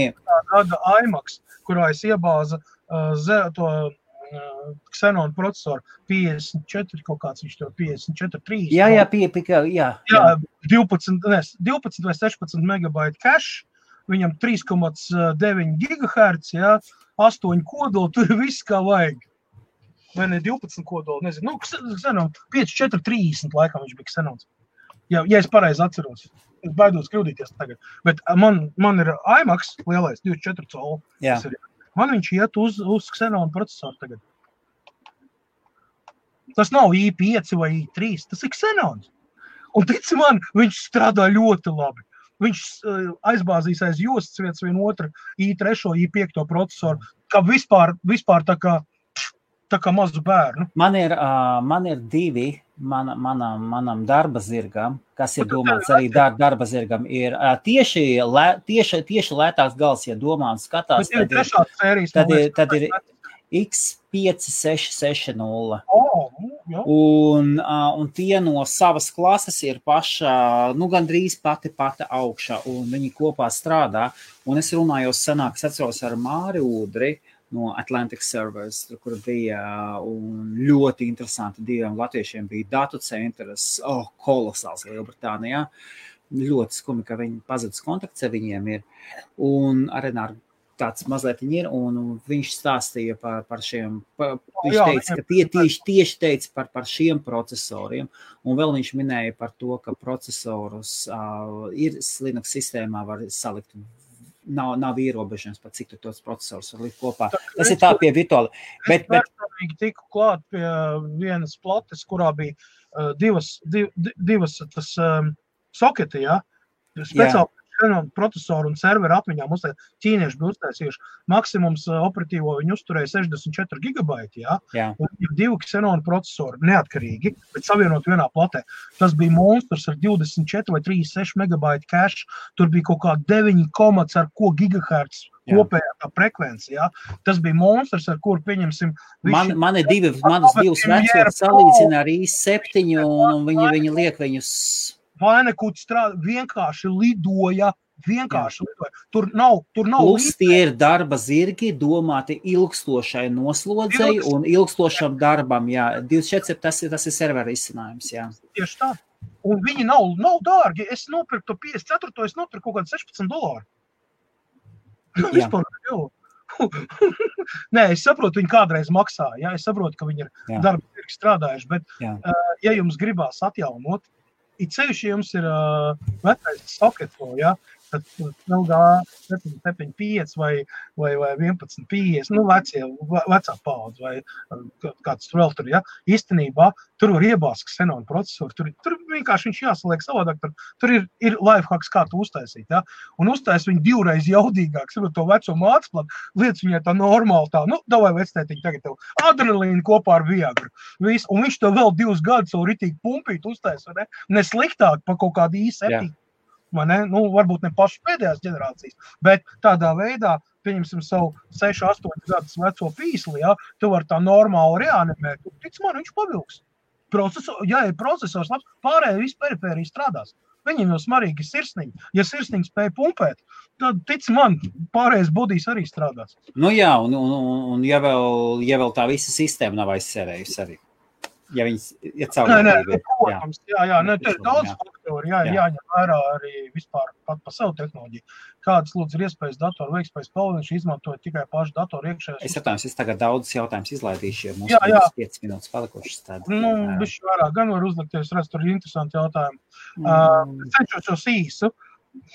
Uģi katrai katrai mācītājai ir savu uzstādījumu. Šeit, šeit ir diezgan nereāli runāt uh, par kaut kādiem iekšējiem uzstādījumiem, nezinot ne mācītājas modeli, ne konkrētu konfigurāciju, ne vēl, jo katram būs savādāk. Ir, ir mācītājas, kuras pakļaujas dresūrai, un tu vari uh, viņas, uh, nu, es neteiktu modificēt, bet iekšējos uzstādījumus veikt tā atbilstoši kaut kādām savām vajadzībām, uzlabojot veiktspēju, mainot hardware elementus un pieskaņojot tos, salāgojot, var panākt uh, veiktspējas palielināšanu pat līdz 30%, ja, kas ir ļoti daudz. Ja. Līdz ar to Uģi, tu vari privāti man uzrakstīt, ja tev kaut kāda konkrēta vēlme, ja? bet šī, šā jautājuma uh, ietvaros atbildi ir šāda, jo te ir tik milzīgas iespējas. Katrs ražotājs jau ielicis iekšā pašā mācības platē jau kaut kādu iespēju kaut ko regulēt, ja? un viņas ir ļoti dažādas. Viņš atšķirās katram ražotājam, līdz ar to nav tāda vienota risinājuma. Tur ir jāskatās, tur ļoti, tas ir dabīgs process īstenībā. Pirmkārt, iztīrīt savu datoru. Nē, tas ir iztīrīt, jā, jā. Nē, mē, mē, mē, mēs sāksim ar pašu vienkāršāko. Uģi, ja es, ja es varu pateikt uh, salīdzinājumam, tad, kad mēs redzam rallija mašīnas, viss liekais tiek izņemts ārā datoriem 90-95% gadījumā es arī pie saviem klientiem redzu, viņi ir tā piekakāti, es atvainojos par tādu leksikoну ar visu. Datoru iekšējiem uzstādījumiem. Jā, es, jā, jā, bet, es, es, bet pirms mēs līdz tam aizējām, jā, jā, jā, jā. tu saproti. Tas nē, nē, ir. Um, mēs runājam par ideāliem apstākļiem. Jā, ja? jā. Nu, šī gadījumā, jebkurā gadījumā, BIOS ir tas pirmais, kas tev dod tādu iespēju. Pēc tam jau ir sistēma, kā tu viņu nokonfigurē. Teiksim jā. tā. Datu okay. saglabāt bildes video, ko vislabāk izvēlēties rakstīt diskus, nopirkt flash vai ārējo disku pāri 100 gigabaitu iPhone jātīra. Uh, Ielikt visa Facebookā. Jā, jā, jā, jā, jā. jā, jā. Nu, Uh, ir, ir vairāk risinājumu, Ingūns. Viss ir atkarīgs no tava maga biezuma, no tavas vēlmes uh, saglabāt privātumu un cik tas droši. Uh, par katru atsevišķu ātri trijos vārdos. Var rakstīt diskos, taču jārēķinās ar to, ka, ja tu viņu nometīs zemē, saskrāpēs vēl kaut ko, tu pazaudēsi datus uz visiem laikiem.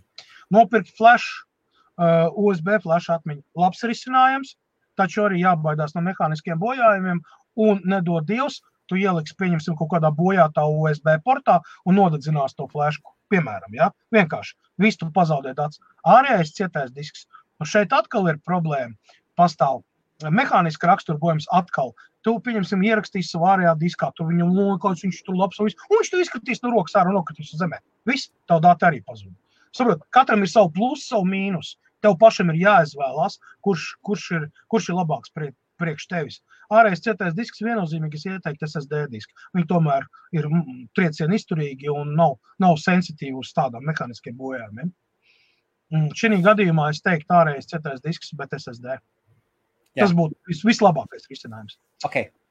Tad, ja vēl Apple tur viņš ja, no mūsu Delphi Krievu valodā, es lasīju, aha, Grūti pateikt. Man tātad, tātad kaut kas ir. Tātad kaut, kaut kas ir. Nu, kaut kas ir, tur jāiedziļinās. Jā. Es neiedziļinājos iekšā šitam. Pietiek informācijas tāpatās jau bez visu šitā te, tās mažošanās ar to ekonomisko karstatīnu. Ar ko programmē diagnosticēt cēslu. Īstenībā viss ļoti vienkārši ir Teslas diagnostikas iekārta, kas ļauj piekļūt un diagnosticēt jebko. Tā nav nekāda vispār problēma. Ir oficiāli Teslas diagnostikas iekārta, ko var saņemt tikai un vienīgi dīleri, bet ir pieejama arī kopijas nedīleriem. Darknets. ok. Savējie sapratīs. Sarunās ļoti apmierināts savu ritmu notu prostu. Perfekti strādā. Lielas paldies Kasparam Prietikam. Nu, prieks censties īstenībā. Man patīk ieteikt lietas, ko es pats lietoju. Ja es pats lietoju, man viņas patīk, ja es vienkārši ar to padalos. Es nevienu nekad neesmu spiedis pirkt un teikt, ja, o, ka viss tur krūtākais. Viņš atbilst savai cenai šī tā, nu, tajā uh, cenu diapazonā, ja, viņš principā ir labākais. Nu, ja neņem tur vēl kaut kādu, varbūt tur uh, ķīniešu brandu, ja, bet no tādiem atpazīstamiem, jā, viņš ir labākais. Nu, viņam blakām nestāv, pieņemsim, Samsung A50 vai A70. Ja? Nu, nestāv blakām. Nu, viss, tā ir tā pati cena kategorija reāli. Jā, tā ejam uz priekšu. Tikai nevajag Gaspar, man telefons ir darba instruments. Viktor, tagad es Gaspar atbildēšu. Viktor, tikai nevajag. Pirmkārt, tādam uzņēmējam kā tev ir ļoti svarīgs e-pasts, kuram tu vēlies piekļūt uz mobilā telefona. Iesāksim ar pirmo lietu. E-pastu atvērt uz 5 gadu veca mobilā tālruņa būs mazliet programma un sāpīgi. Vienkārši iekšā sāpēs. Tas tāds draudzīgs. Viktors Balaseks. Un, sapcitu, jā, cashback. Cash strīpiņa back.ie aiziet paskatieties. Jā, labi, jā. Un viss, mēs jau, mēs jau ripojam lejā pa kalnu. Čekau varētu normāli rokā paņemt Nu, neko darīt, nu, pasaules ieties, tur nu, to diktē pasaules modes noteikumi. Nu, kāpēc, kāpēc, pieņemsim, ir augstspēļu kurpes, vai ne? Un katru gadu viņš tiek palielināts, pagarināts, vai vēl kaut ko, un sievietes izvēlās. Nu, tāpēc, ka tas ir modes trends, ja? Ne jau tāpēc, ka viņš būtu ērti kājām, vai ne, vai būtu ērti ar viņām staigāt.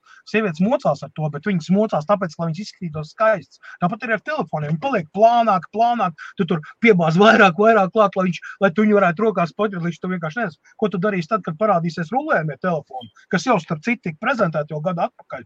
Nu, nākotnes telefonu, kad viņi kā grāmatiņu atver vaļā. Ja? Ko tad tu darīsi?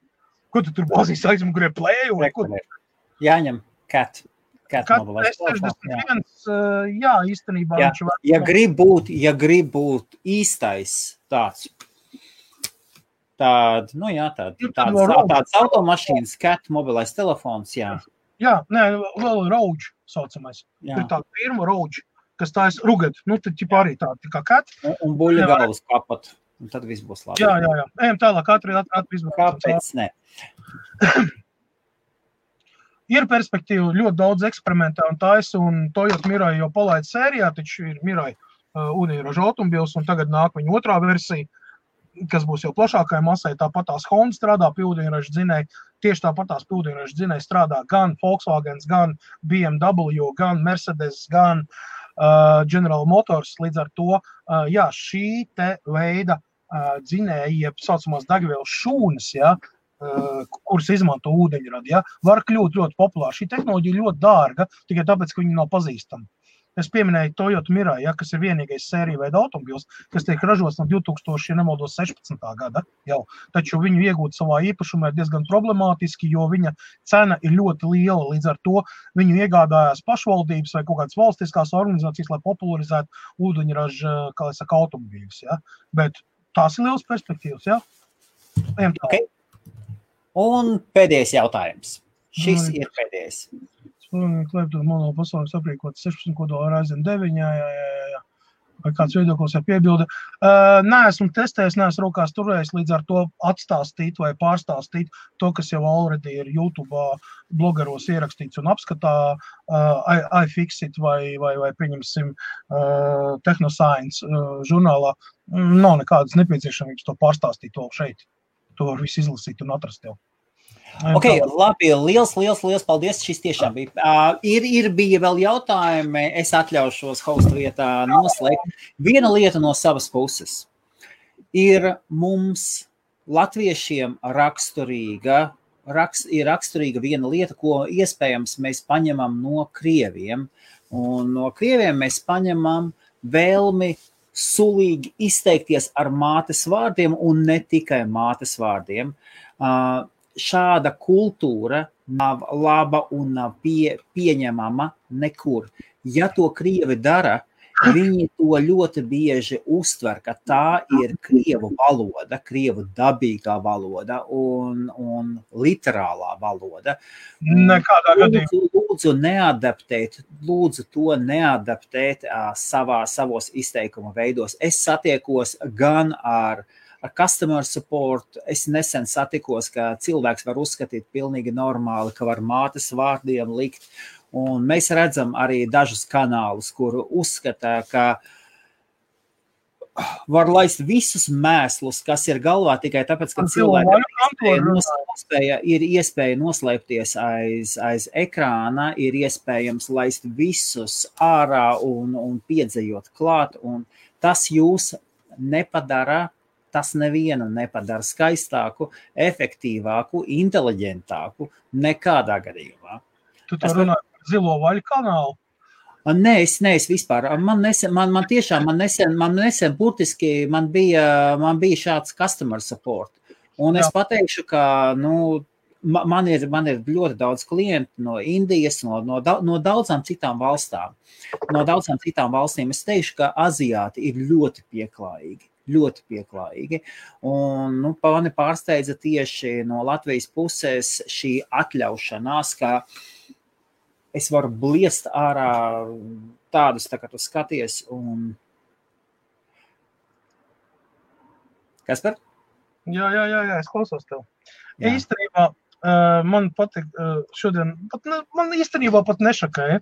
Šodien Putins paziņoja, Krievijas prezidents Putins paziņoja, kad uh, Krievija tā nav nācija, tā ir civilizācija, atsevišķa civilizācija. Okay. Var, var iepazīties ar šo rakstu, gribas to viņu latviešu vai krievu valodā, kā tu vēlies. Ja, ir, ir, nu, kur viņš stingri un visā nopietnībā, ka Norisija ir intervija oficiāli, pat viņa YouTube ir atrodama. Ja, viņš pateica, ja, ka Krievija nav nācija. Nē, mēs esam cita civilizācija.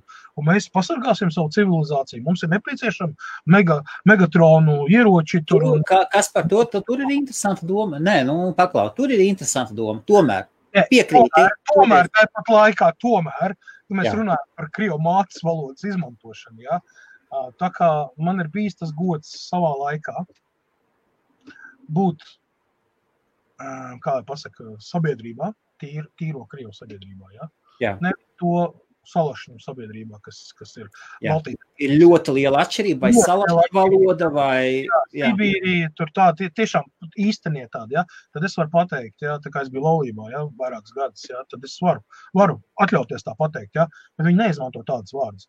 Un pirmais, kad es sāku runāt, man ir ļoti laba krievu valoda, ja, viņi pateica, ka tu esi no Pribaltiki, momentāli, momentāli, pat nezinot, tikai tāpēc vien, ka tā asimilācija, ja, tā, no tā saucamā tā miksācija, ja, kas notikusi tāda, kas ir mums Baltiem, Balto, Baltijas valstīs, Krieviem, ja, nav nekur citur normāli, kur ir krievu valoda tā kā tāda.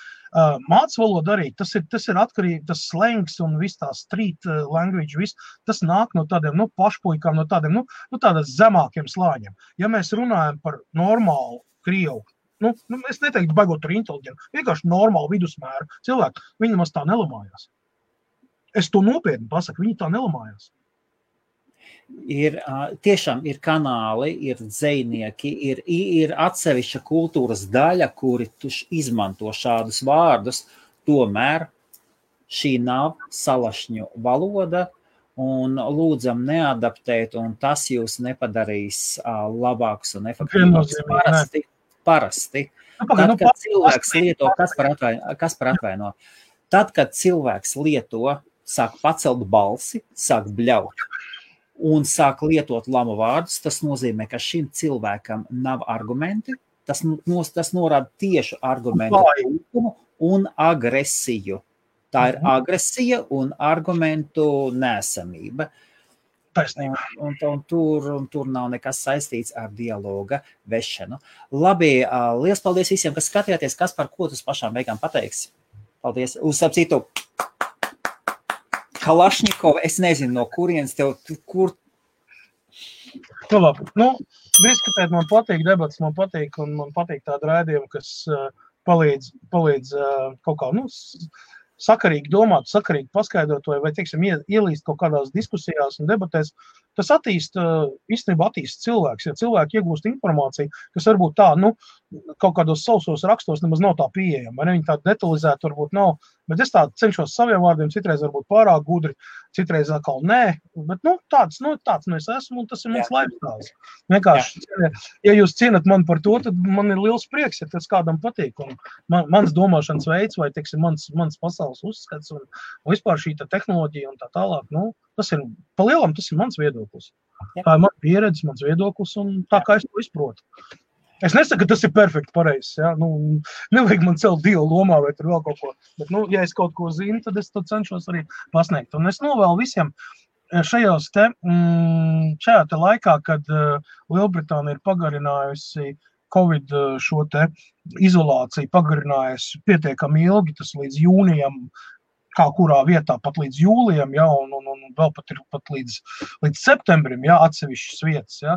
Tas nozīmē to, ka mēs esam joprojām nu, iespiesti, saspiesti un, un nevaram brīvi darīt to, ko mēs darījām līdz šīs epidēmijas laikā. Toties tas mums ir devis milzīgu iespēju papildināt sevi, izglītot sevi. Pielikt kaut ko klāt, ko ikdienas rutīnā darboties, mums vienkārši nepietika laika. Tagad jums ir iespēja, tiem, kuriem ir, ja, ir iespēja sev, sevi pašizglītot, meklēt, atrast atbildes uz jautājumiem, kas varbūt jūs uh, tirdināja, bet tam nebija laika. Tagad laiks ir parādījies ļoti daudz. Un kāpēc gan viņu neizmantot? Palasīt kādu interesantu grāmatu, kaut vai internetā, kaut vai virtuālu grāmatu, vai paklausīties audio grāmatu, vai negribās lasīt. Iegūt zināšanas, kaut kādas papildus. Internetā ir tik lielas iespējas iegūt informāciju, vajag tikai vēlēties to darīt. Tad mēs kļūsim gudrāki, izglītotāki, Un varbūt kāds no jums atradīs savu jauno piesaukumu, vai atradīs kādu biznesa modeli, varbūt sāks dzīvot labāk. Kas to lai zina? Tas ir iespējams. Un pasakojiet līdzi mūsu uh, mūs visus, kas šeit runā, kas uzstājās, nodibiniet kontaktus, uzrakstiet viens otram, pakomentējiet, atbildiet uz citiem komentāriem, iepazīstiet viens otrus. Mums ir ļoti, ļoti nu, kolosāli tiešām cilvēki, un liels paldies visiem, kas skatījāties, un pēc šām pats galvenais lielais paldies Kasparam Krūmiņam, Kalašņikovam, Wikipēdijas monētas. Kaut kas viņam tur ir iesprāstīts, man tā liekas, aizmugurē. Tur kaut kas nav tīrs. Vai ne? Labi, čau visiem! Paldies! Tā.